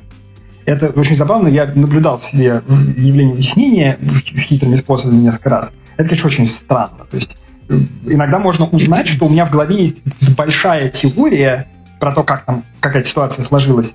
Я про эту теорию не знаю. Она в, как бы в моем, в, моей, в моем опыте воспроизводит просто как-то негативные эмоции. Не знаю, меня бесит или мне очень грустно. А потом оказывается, что, ой, а я на самом деле думаю, там, что какой-то человек на меня там, не знаю, очень, очень плохо повлиял или плохо со мной поступил или еще что-то такое.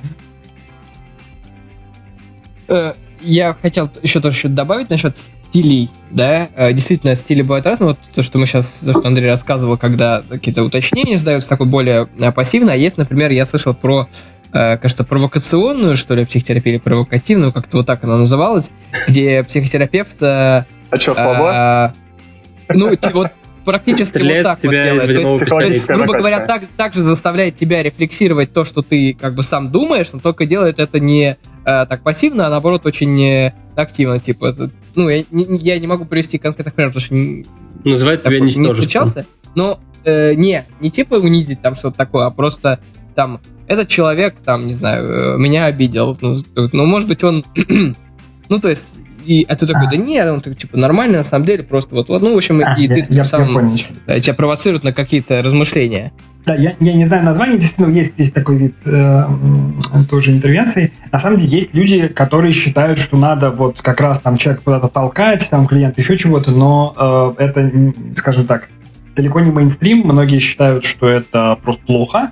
И даже есть, по-моему, экспериментальные данные о том, что такие вот э, директивные, агрессивно-директивные методы э, просто хуже работают. По крайней мере, на каких-то запросах это мерили.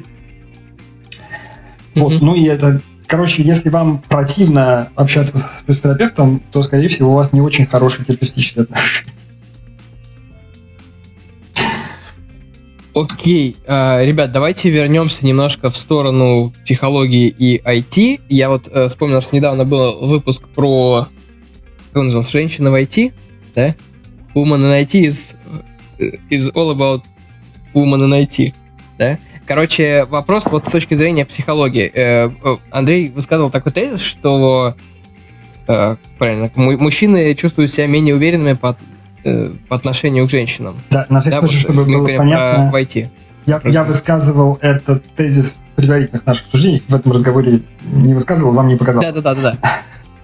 Вот, э, ну, это такое тоже анекдотическое абсолютно наблюдение. Вообще, конечно, э, так получилась такая у нас культура, и мне очень жаль, что у нас такая культура, что в сфере STEM, так называемый, э, то есть там, где связано с точными науками, гендерный баланс вообще и, и на горизонте даже отсутствует у нас гораздо больше мужчин, чем женщин занимается вот э, в этой сфере какими бы то ни было вообще вещами.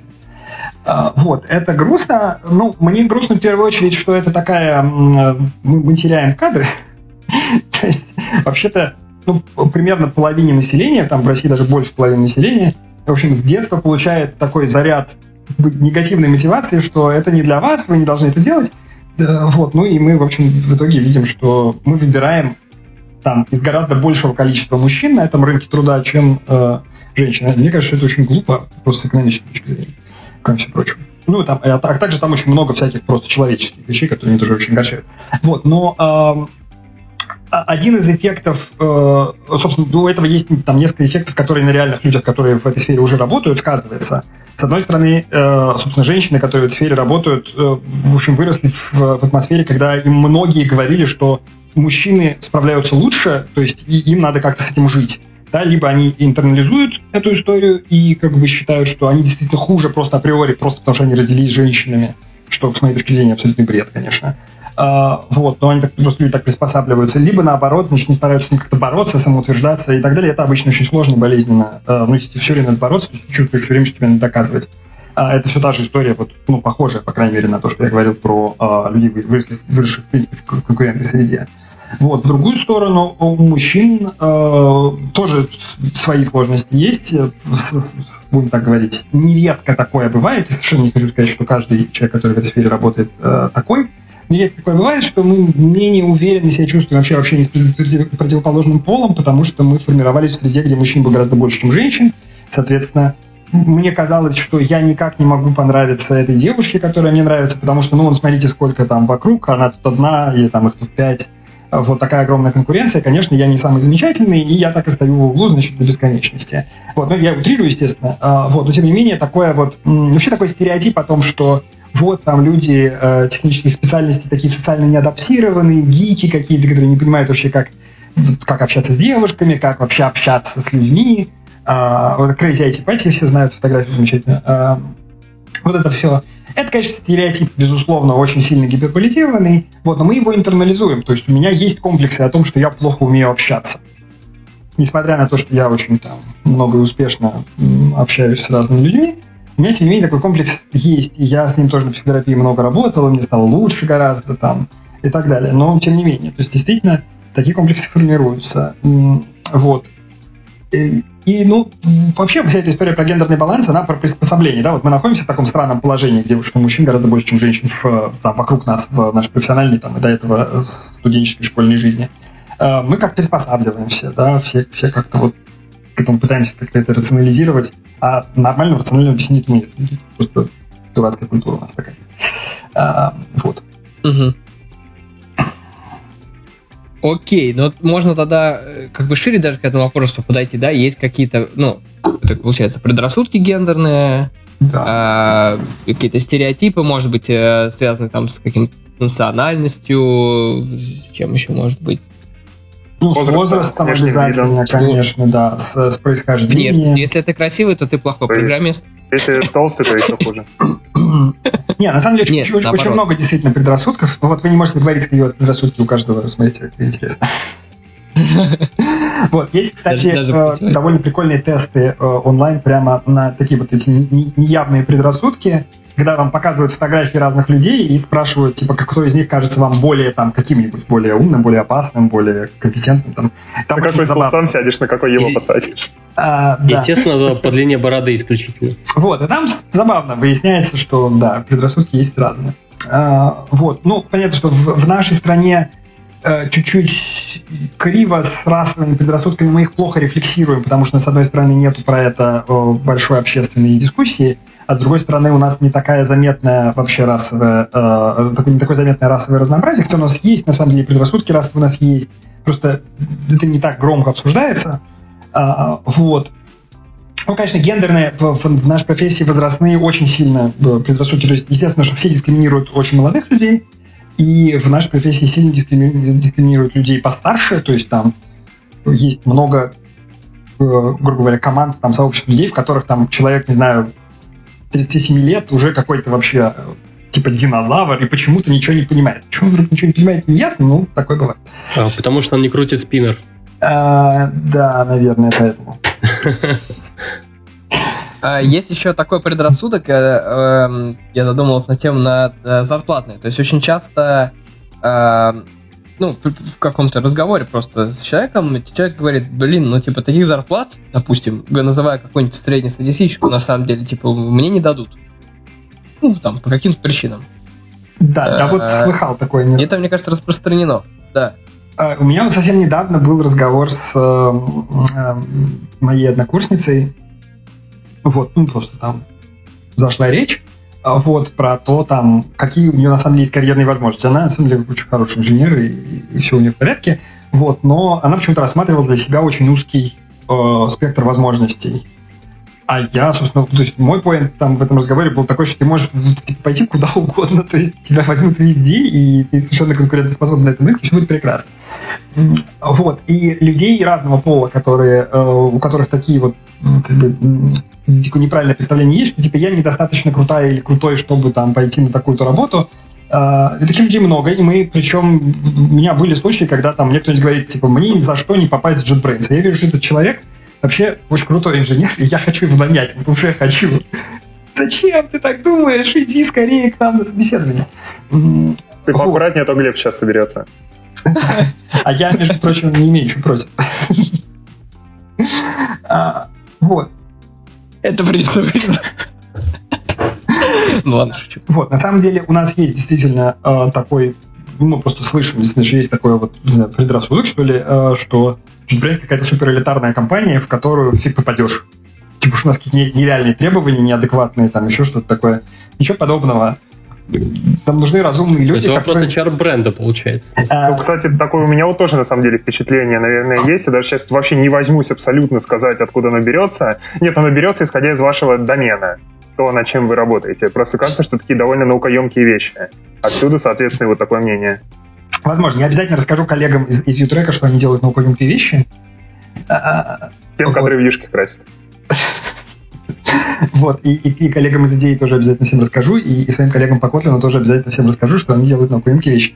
А, вот, на самом деле понятно, что у нас есть прикольные, интересные задачи, э, и там даже наукоемкие задачи есть, а есть э, тоже прикольные, интересные задачи, для которых не надо никаких специальных знаний, надо иметь просто голову, руки и любить программировать и хотеть сделать пользователю хорошо. Мне кажется, что вообще в любой ну, более-менее там, большой интересной компании найдутся и такие задачи, и такие. То есть в этом смысле там JetBrains э, разве что наши наукоемкие задачи, они чуть-чуть больше смещены в одну область. То есть там, да, мы действительно больше... Ну, из наших наукоемких задач больше процент про там анализ языков, компиляторы и т.д. Хотя на самом деле у нас есть куча других интересных задач, кроме этих. А, вот, а также куча задач, на которых вам не нужны специальные знания, а нужно просто быть вот, ну, хорошим инженером. Ну, и, кстати, я заметил э, не раз, у меня много людей в команде, которые э, до прихода к нам не занимались языками программирования, не занимались компиляторами, отлично научились на рабочем месте. То есть на самом деле эта сфера никакая не сверхъестественно сложная, в нее не надо входить годами. Люди въезжают, отлично работают, все в порядке. Окей, а можно ли такой тезис сформулировать? Ну, вернее, не тезис, а мне кажется, что такое, такое же убеждение может быть довольно распространено. Выглядит он примерно следующим образом. А, если я какой-то эмоциональный, умный, там, сообразительный и так далее, то у меня нет никаких психологических проблем и не может быть вообще.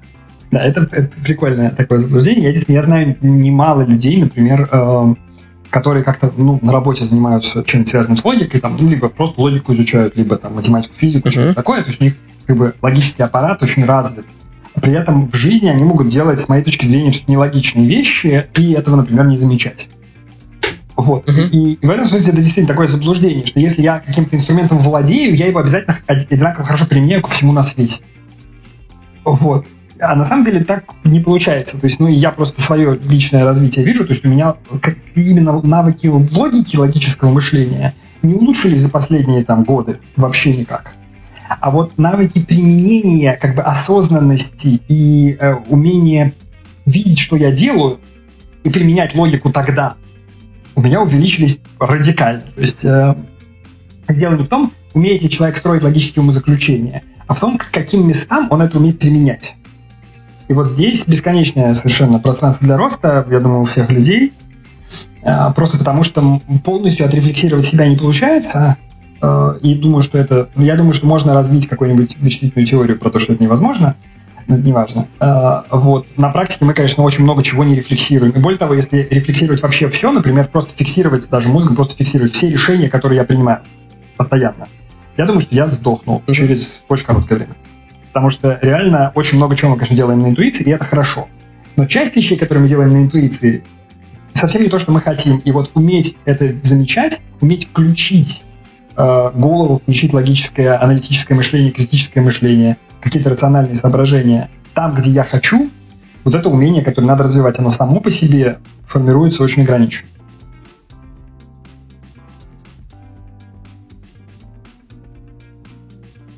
Ну, потому что, на самом деле, ну, я думаю, что любой человек может провести такой эксперимент с кем-нибудь, реально попробовать понять, почему вот кто-нибудь другой там делает то-то и то Он по жизни, не знаю, почему вы э, там решили пожениться?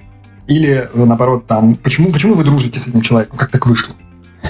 А, вот. Или там, не знаю, почему ты поменял работу? Или почему ты не поменял работу? А, вот, ну какое-нибудь событие, которое в жизни значимо, просто взять и про него поговорить. Вот обычно выясняется, что первая версия, которую человек выдает сходу, очень сильно отличается от версии под конец часового разговора. Не потому что я этому человеку объяснил, что с ним было на самом деле, а просто потому что он раньше не рефлексировал по этому поводу. Вот. Ну, или, может быть, в процессе там, того, что мне рассказывал, я э, что-то не понял, в смысле, мне вот эти вещи кажутся противоречивыми. Вот. И для того, чтобы это мне объяснить, ему пришлось перефлексировать больше, чем он рефлексировал раньше.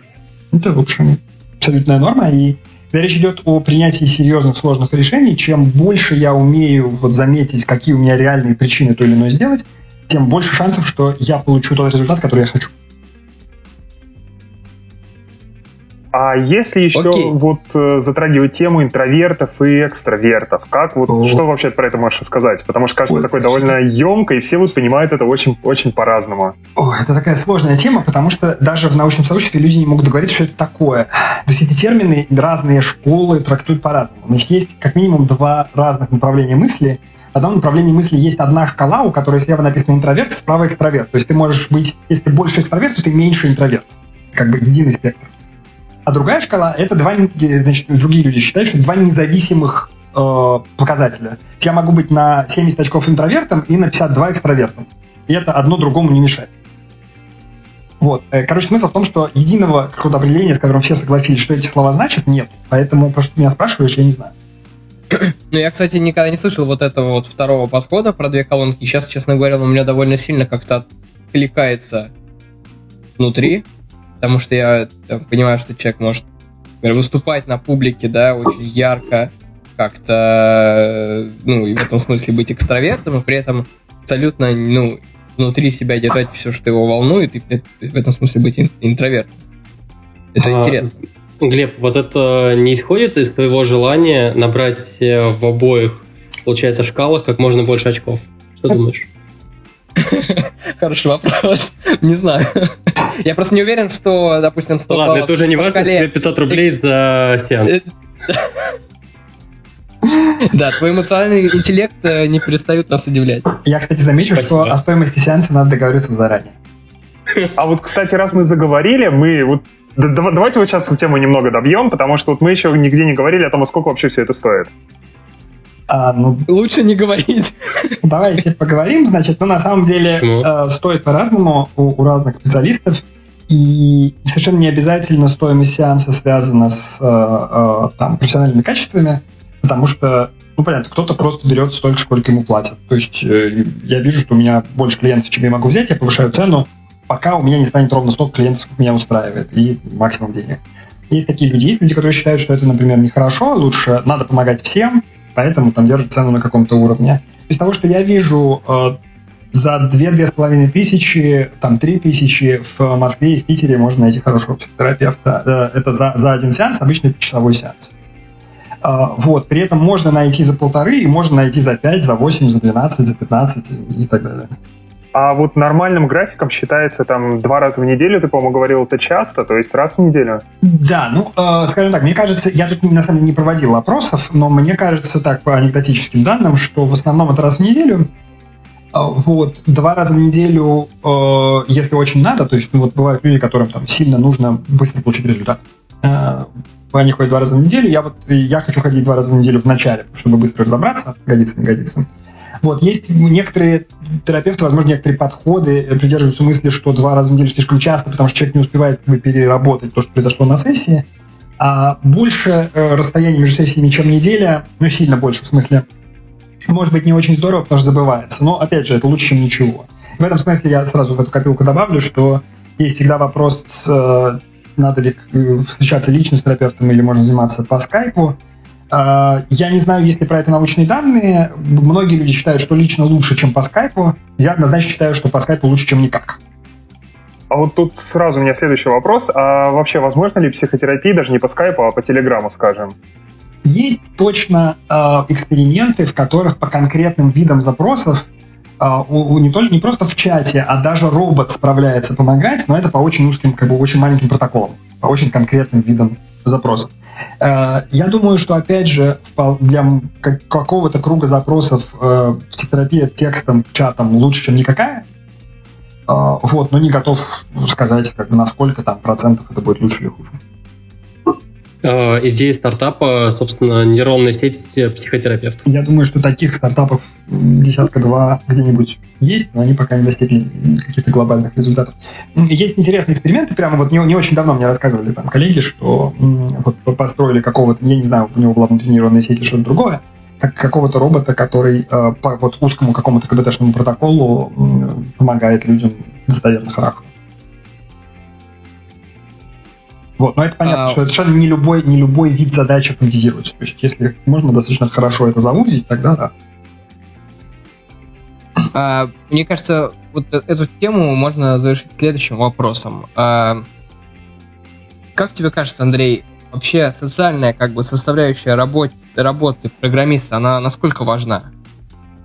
Ну, то есть, потому, потому что все, что мы обсуждаем, это непосредственно влияет на какие-то, да, отношения там с коллегами, с, с начальством и так далее.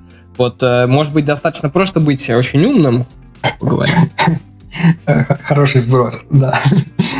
Мне кажется, вот что, значит, социальная составляющая не важна. В одном случае, я могу придумать один случай, когда я пишу программу один, ей никто не пользуется, кроме меня. Вот тогда социальная составляющая абсолютно не важна. Во всех других случаях мне нужно, э, конечно, как какое-то социальное взаимодействие. То есть либо, э, если я одиночка, совсем разработчик-одиночка, но моей программой пользуются другие люди, мне надо понимать, что им надо, как им хорошо, плохо, там, что получилось, не получилось. Вот, если я работаю в команде, то эффективность этой команды от взаимодействий внутри команды зависит радикально. Это не значит, что команды с идеальным климатом всегда более продуктивные, чем команды с неидеальным климатом, если можно вообще померить, какой климат более идеальный. А, вот, может быть, на короткой дистанции там команда с каким-нибудь, по моему мнению, токсичным э, климатом будет лучше, в смысле, выдаст больше результат, э, чем э, там команда более приветливая, там еще какая-нибудь. Вот, но я думаю, что если речь идет об устойчивой организации, в которой можно надежно что-то разрабатывать долго и э, предсказуемо, то там важно, очень, очень большую роль играют социальные взаимодействия, и причем скажем так, от них зависит, э, вот долгосрочный успех очень сильно. То есть примерно настолько же, насколько от подбирания технического долга регулярного зависит долгосрочный успех, потому что иначе у вас, у вас просто все свалится, на вас упадет. А также и вот э, такая, будем говорить, социальная архитектура, она тоже важна потому что просто может со временем развалиться. Представил себе кейс, в котором э, менеджер осознанно понял то, что токсичная атмосфера будет наиболее полезна ему и искусственно поддерживает ее а, за счет, не знаю, даже каких инструментов. Ну, я подозреваю, что ну, вот так, что осознанно этот человеку надо признаться себе в том, что он такой э, evil mind, э, такой плохой, вот, но полуосознанно я думаю, что есть немало людей, которые это делают, реально. Э, есть такая забавная очень статья, по-английски называется Sick Systems, больные системы, а, про то, вот какие токсичные среды люди вокруг себя строят и как это работает. А, мне очень понравилось, я не помню автора. А, вот, действительно... Ну, будет круто, если мы эту статейку скинем, ссылки. Да, ну я ее читал давно, я мне ее хорошо пересчитать, чтобы убедиться, что она релевантна к этой теме, но в любом случае, даже если она сюда подходит плохо, мне понравилось в свое время. Угу. Вот. Э, есть действительно токсичные совершенно среды, выстроенные, как то токсичность которых происходит от одного человека, который задает там тон, как правило, руководителя, э, которые приводят, в них есть механизмы, которые как бы выжимают из системы результат, но мне кажется, что долгосрочно это обычно какой-то такой гулаг. Ну, в широком смысле слова.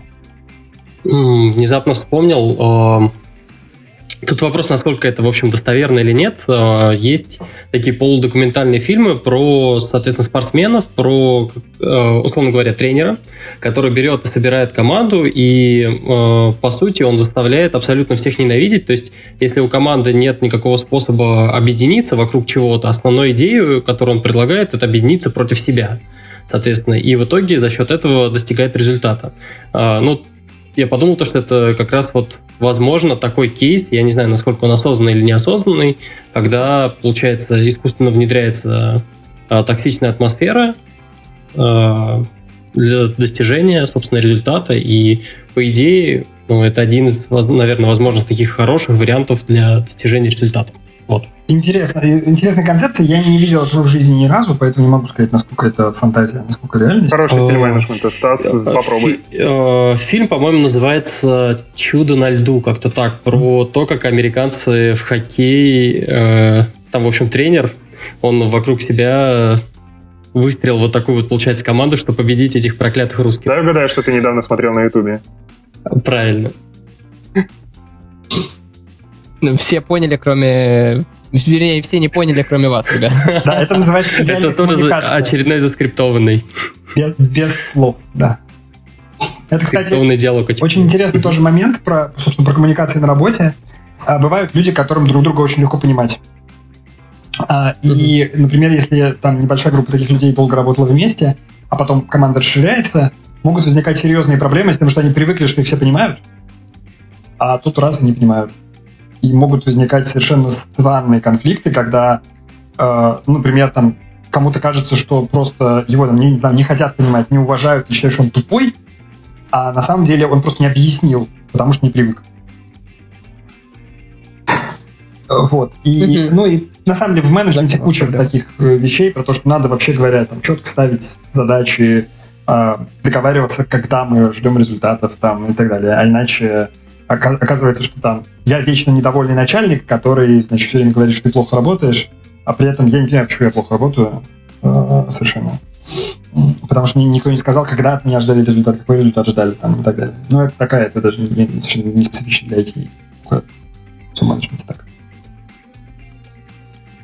Окей. А, я предлагаю к последнему разделу э, нашего сегодняшнего обсуждения перейти, а это именно психология или психолог в компаниях. Да, ну, наверное, в больших, потому что в маленьких вряд ли он будет. Э, и первый вопрос это насколько э, HR, да, ну, те, кто занимается управлением э, эм, ресурс, человеческими ресурсами, да, или рекрутеры в том числе, не, должны быть психологами, на твой взгляд?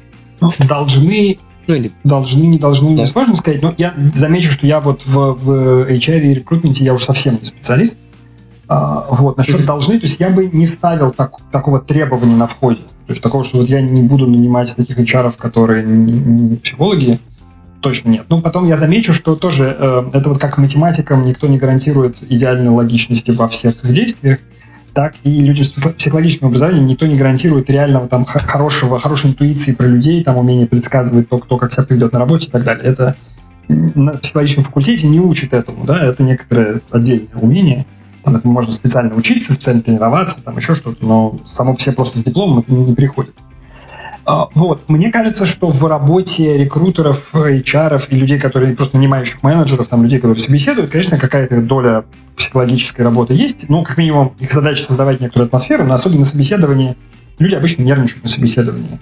И им от этого сложнее думать, сложнее себя показать такими, какие они есть. конечно, хорошо бы создавать на собеседовании а, более комфортную атмосферу, чтобы увидеть, какой человек будет, когда он там попривыкнет. Да? Не, не первые 10 дней, когда он будет шугаться всех, там, если он просто такой тревожный а, сам по себе. А, вот, а как он на самом деле, то что он может? Наша задача вот, понять а, его возможности.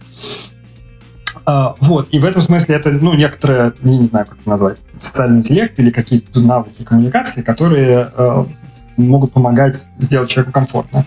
Я вот, например, совершенно не ас в этом деле. Если кто-то другой там, делает какие-то вещи, которые помогают в этом, это здорово. А, вот. Но, опять же, интуицию строить, э, чтобы примерно предсказывать, какие сложности, не знаю, какие особенности работы с тем или иным человеком будут, э, это очень полезно. Я думаю, что никаких там супер крутых законов, таких надежных прям законов, законов, чтобы э, в книжке записать и книжкой пользоваться, наверное, нету. Но можно, тем не менее, какими-то знаниями пользоваться и наблюдениями, там, и интуицию в первую очередь, конечно, строить. Можно, да. Я вот поделюсь небольшим опытом. Я, наверное, только один раз работал с рекрутером-психологом, насколько я помню, по образованию, там, по ну, хобби у нее было, и диплом вроде бы, и все такое. Вот, она, ну, в принципе, казалось, что вот те рекомендации, которые она давала по результатам собеседования, они были действительно неплохими, она так довольно хорошо оценивала людей, но вот там, короче, тоже присутствует ошибка выжившего. То есть не очень понятно, вот, а сколько тогда хороших, может быть, людей не прошли через этот шлюз вот из-за того, что что-то там показалось не так. То есть вот это оценить вообще не могу. Непонятно, да. Ну, то есть мне кажется, что э, критерий, конечно, для найма э, HR или рекрутеров должен быть их результативность реальная. Вот они помогают или не помогают. Как это оценивать на собеседовании, я вот тут... Это мета-рекрутинг, я так не умею. Эм, Угу. Вот, но понятно, что какая-то доля такой, таких навыков им нужна, но, опять же, лучше спросить какого-нибудь опытного рекрутера, чем меня. Ну, хорошо, а тогда по-другому зайти в, в эту тему. А нужен ли психолог, какой-то его аналог вообще в, ну, в компании или в большой команде? То есть, э, есть ли смысл выделять на это отдельные какие-то ресурсы? Или пусть каждый сам там с собой типа разбирается? А, ну, Или должен быть человек, к которому можно обратиться? Как думаешь? Я вообще придерживаюсь такой мысли, что э, хорошо бы, чтобы люди свои э, дискомфорты э, решали. В смысле, не оставляли их просто так. И в этом смысле э, я был бы рад, если бы там и мои коллеги, и, и ваши коллеги, и все остальные э, обращались к психологу гораздо чаще, чем они обращаются сейчас. И, и поможет ли этому конкретно, чтобы в офисе был психолог, я не знаю. Мне рассказывали, что в каких-то компаниях были проблемы с тем, что вот психолог в офисе есть, но все боятся ему что-то рассказывать, потому что мало ли он расскажет кому-нибудь другу. И премии лишат. А, да. А, вот, в этом смысле тут просто есть вопрос доверия такой. А, мы, например, пробовали тренинги, ну, не с психологами, психологами, хотя у этих людей там психологическое образование было, но с тренерами, которые какими-то эмоциональными вещами работают э, групповые тренинги, мне несколько из них очень понравились. То есть, э, и я, причем я вижу результаты, в смысле, что это помогает э, вот конкретной команде, помогает работать вместе потом. И там какие-то застарелые проблемы улучшились, э, там, может, не полностью снялись, но стало гораздо лучше, и инструменты появились новые. Вот, так что, то есть, развивать свою вот эту социальную сторону, мне кажется, очень полезно, если вы собираетесь долго работать вместе. Вот, здесь, мне кажется, это даже не от размера компании зависит, а именно от того, мы собираемся долго вместе или мы тут разбежимся через какое-то время. Вот, так что, э, да, мне кажется, что в целом вот э, введение в культуру корпоративную вот этого работы с дискомфортами, с э, улучшением себя, э, каких-то тренингов и так далее, это вообще классно. Но вот идеального ответа, как это организовать, у меня нет. А, я хотел тут набросить, что кажется, во многом менеджер частично, но понятно, что у большинства менеджеров нет никакого психологического образования, и у них все, что есть, это ну, за счет э, продолжительного работы с людьми, они начинают замечать какие-то а, закономерности и в будущем их используют. Это происходит абсолютно у всех, как бы вольно-невольно. Чем больше общаешься, тем больше их замечаешь и начинаешь использовать в своей работе. Кажется, то, что частично, даже если этого психолога нету, им является, получается, ну, там, менеджер, руководителя? Ну, вообще, да. И, э, ну как, менеджер, менеджер, менеджер, который как бы работает, работает с людьми, people manager, да, не project manager. Вот, uh-huh. это человек, которому вообще надо, да, человеческий контакт какой-то строить с э, людьми, с которыми он работает, и э, знать вообще об их каком-то самоощущении, там есть какие-то проблемы возникают, э, и, и доверие им нужно какое-то получать, э, да, поэтому Конечно, этому человеку на работе нужны там и эмпатия, и умение как-то э, услышать и там сформулировать, чего, э, чего ему кажется, может быть, там важным сформулировать и так далее. То есть это какие-то важные коммуникационные штуки, и, естественно, понимать, как бы заметить, что человеку вот так-то некомфортно, и как-то это ему донести. Э, это все очень важно. Вот, при этом, конечно, большинство людей этому никогда не училось, э, и просто, ну, как-то вот, как, как мы смогли это сформировать, так и сформировали. Вот, вот я, например, ты на работе... эмоциональный... А, извини, Андрей, да. Да, я просто хотел сказать, что я, с одной стороны, на работе так периодически делаю, с другой стороны, у меня есть такая сложность моя личная, связанная с, том, с тем, что мне кажется, ну, у меня есть такой предрассудок внутренний, который я не до конца умею э, отсекать, что как бы техническая работа это важно, а менеджерская работа это типа административная фигня. Хотя на самом деле я знаю, что это не так, но у меня есть предрассудок в голове, поэтому мне трудно вовремя переключаться вот в этот менеджерский режим. Я, в общем, даже стараюсь привлекать других людей, чтобы они это делали почаще, потому что я не справляюсь. Вот. А, я хотел добавить, что раз Стас прочитал книгу «Эмоциональный интеллект», то теперь все эти проблемы ему не грозят.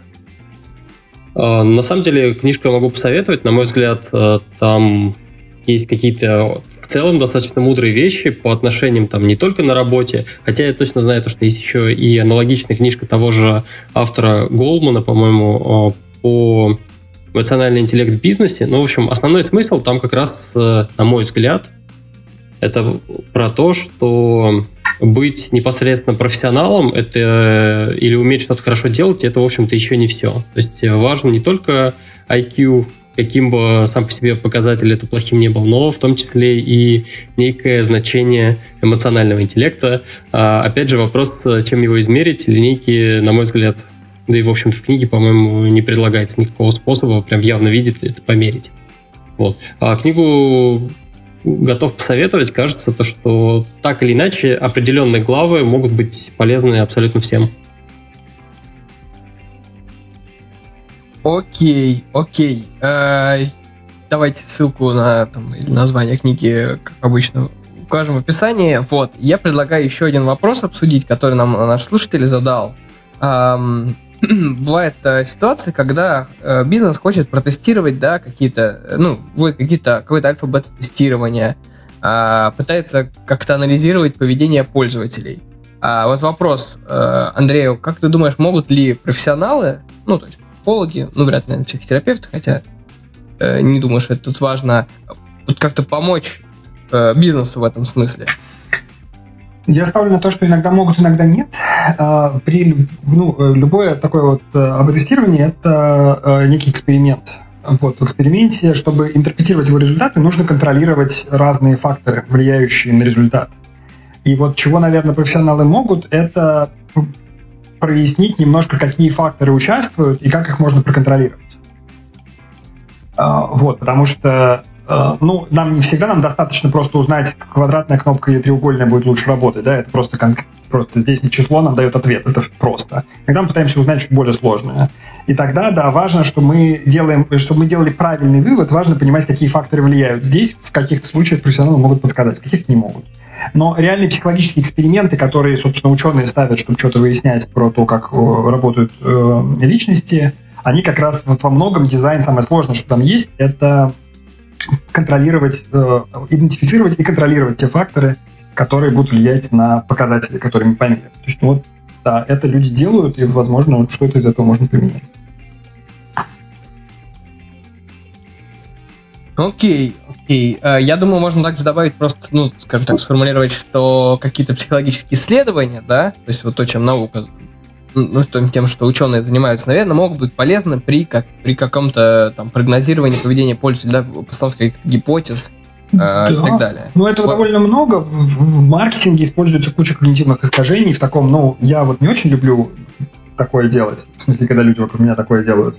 Но реально э, традиции вот современного маркетинга, рекламы играют на ряде когнитивных искажений довольно жестоко. Вот, и там, ну, там mm-hmm. куча всего. Э, есть манипуляций. И та же книжка Канемана, она, в общем, во многом э, про такие вещи тоже рассказывает. Опять же, там не все из них воспроизводятся, но можно посмотреть учебник по практическому маркетингу какой-нибудь, и там будет много таких эффектов описаны, которые на практике людям приносят деньги. Ну да, э, а прям такой, на мой взгляд, самый лично для меня такой животрепещущий пример – это реклама онлайн-казино. Я не знаю, я не очень представляю... Казино.ком Один а, ну, вот, да, все, все, все замечательно. Все, все, все, все вспомнили. Просто, на мой взгляд, я не понимаю, как э, такая, такая реклама может вообще, не знаю, привлекать, интересно, но я понимаю то, что раз она крутится, значит, она работает, и то есть есть люди, которые, которых она цепляет и используют какие-то вот их, как раз вот эти вот когнитивные искажения, я не знаю, это э, бриллиантики нарисованные или что, но В смысле, ну ты хочешь поставить денег, куда ты пойдешь? На 1xbet? Что ты других не слышал уже, а он у тебя в голове, 1xbet. Нет, я бы, я бы подошел ну, как-то технически к этому вопросу, я узнал бы самую большую площадку и лучше международную. Э, мне, кстати, по сложной ассоциации пришла в голову такая мысль. Э, ты вот сказал, что раз э, реклама крутится, значит, она работает. Это, скорее всего, действительно так, но иногда бывает, что люди э, крутят рекламу, потому что они знают, что надо крутить рекламу. Вот, это такой mm. пример карго-культа. Да, и на самом деле то, что я вот раньше говорил про осознанность, это тоже, в общем, вот карго-культ это как раз такой контрпример. То есть такой случай, когда люди ведут себя неосознанно. Они просто как, какому-то ритуалу следуют, потому что им кто-то сказал, что ему надо следовать. Совершенно не замечают, что этот ритуал им не приносит результат. Такое бывает. Эм, есть много команд, которые просто процессы так используют. То есть мы берем там из книжки условный какой-нибудь процесс, там разновидность agile какую-нибудь по нынешним временам модно использовать. Вот, и просто следуем каждой букве его и там зачастую вообще не оценивая реально, есть ли разница, там мы применяем эту практику или не применяем. А, и там, несмотря на то, что это, там, не знаю, тормозит нас там, или мы стали вообще хуже работать, или по-другому вообще другие результаты стали получать не те, которые мы заказывали изначально. А, вот, то есть э, это тоже такой вот момент рефлексии, да, то есть когда мы чего-то делаем, мы берем какой-то инструмент, вообще хорошо бы не забыть посмотреть, что нам помогает. Это для инженеров очень важно, потому что мы, э, как, э, там, как разработчики, проектировщики, придумали какое-нибудь решение, оно классное, чем-нибудь, красивое, например. Я его теперь люблю, так я же сам придумал, оно такое красивое, блин, так круто, оно точно хорошо работает. Надо не забыть, проверить, оно вообще решит ту задачу, которую я хотел с его помощью решать. Или нет, и, и это тоже как бы может легко превратиться в такой вот карго-культ. Я делаю то, что красиво, не потому что оно нужно, а потому что просто я вот хочу выглядеть классно. А, вот, просто еще один пример того, как важно рефлексировать и не, не, забывать вот ретроспективы делать, оглядываться назад, смотреть, а получилось ли у меня то, что я хотел. А я сейчас тут тоже внезапно задумался, и, наверное, печально, что я начал об этом задумываться а, как уже такое в этом плане аффилированное лицо, как менеджер, о том, что желание написать прям совершенно идеальный код всегда и, и его постоянно поддерживать является тоже вот таким вот элементом, получается, искажение. И а, тут на самом деле надо задумываться о том, ну, для чего мы этот код пишем и какая его конечная цель. Сто процентов согласен. То есть есть догмы, которые, э, ну, мы там в книжках прочли, не знаю, выучили где-то, которые совершенно не сто процентов э, времени приносят нам пользу. То есть можно очень вылезать какой-нибудь код и протестировать его со всех концов.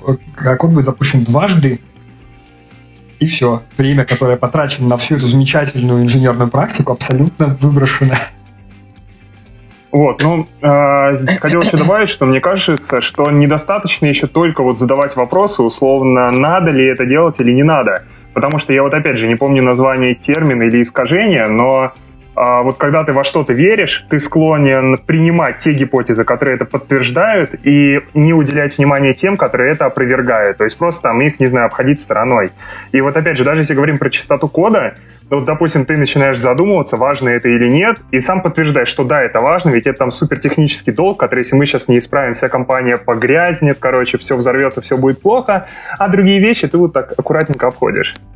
То есть вот э, такой может быть. Да, ну то есть тут важно, опять же, да, э, э, то, почему важно тренироваться. То есть то, что я говорил, что как бы мы можем уметь логику отлично, но при этом применять ее не везде и не всегда аккуратно. Да, важно тренироваться, честно анализировать, как на самом деле. Можно попросить там, мнение коллеги, который не так заинтересован в, в этом во всем. А, вот, потому что действительно мы можем ошибаться. У меня у самого куча таких случаев, когда я что-то делал или там говорил, что надо так делать, просто потому что вот моя интуиция мне это говорила, что я так привык, а на самом деле нафиг было мне Да. И наоборот, кстати, иногда мне казалось, что да ну вот эта фигня никогда не помогает, зачем это делать, а надо было делать. Ну окей, на самом деле мы столько сегодня обсудили, что даже не знаю, сколько черт нам нужно подвести в итоге. Давайте одну жирную Давайте как-нибудь. Давайте одну жирную, да. А, но на капоте. Я ждал этой шутки, чувак.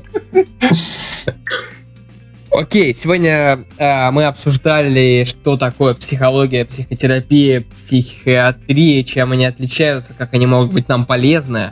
Э, э, также мы во второй плане выпуска связали это с нашей областью, то есть подумали о том, какие проблемы часто встречаются э, в, ну, у программистов, вообще у айтишников, э, людей технических специальностей.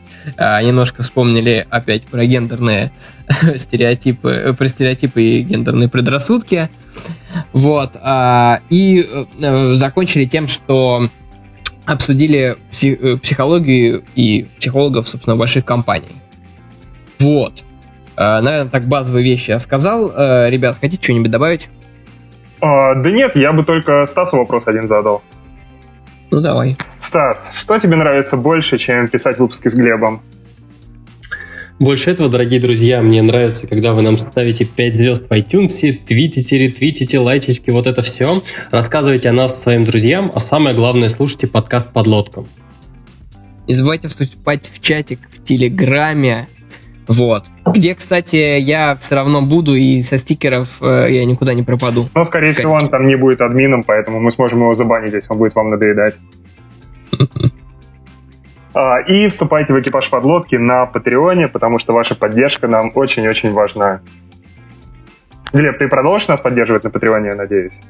Э, нет, я как раз сегодня отписался. А, так это был ты.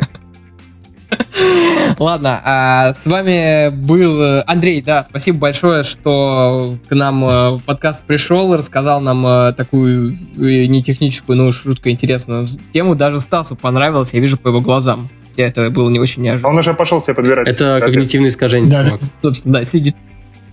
Ребят, спасибо большое, очень интересный получился разговор, мне очень понравилось. Спасибо. Напоследок, спасибо Леше, который будет сводить этот выпуск. Всем пока. Удачи, Леша. Да. Всем пока. Пока-пока. Пока.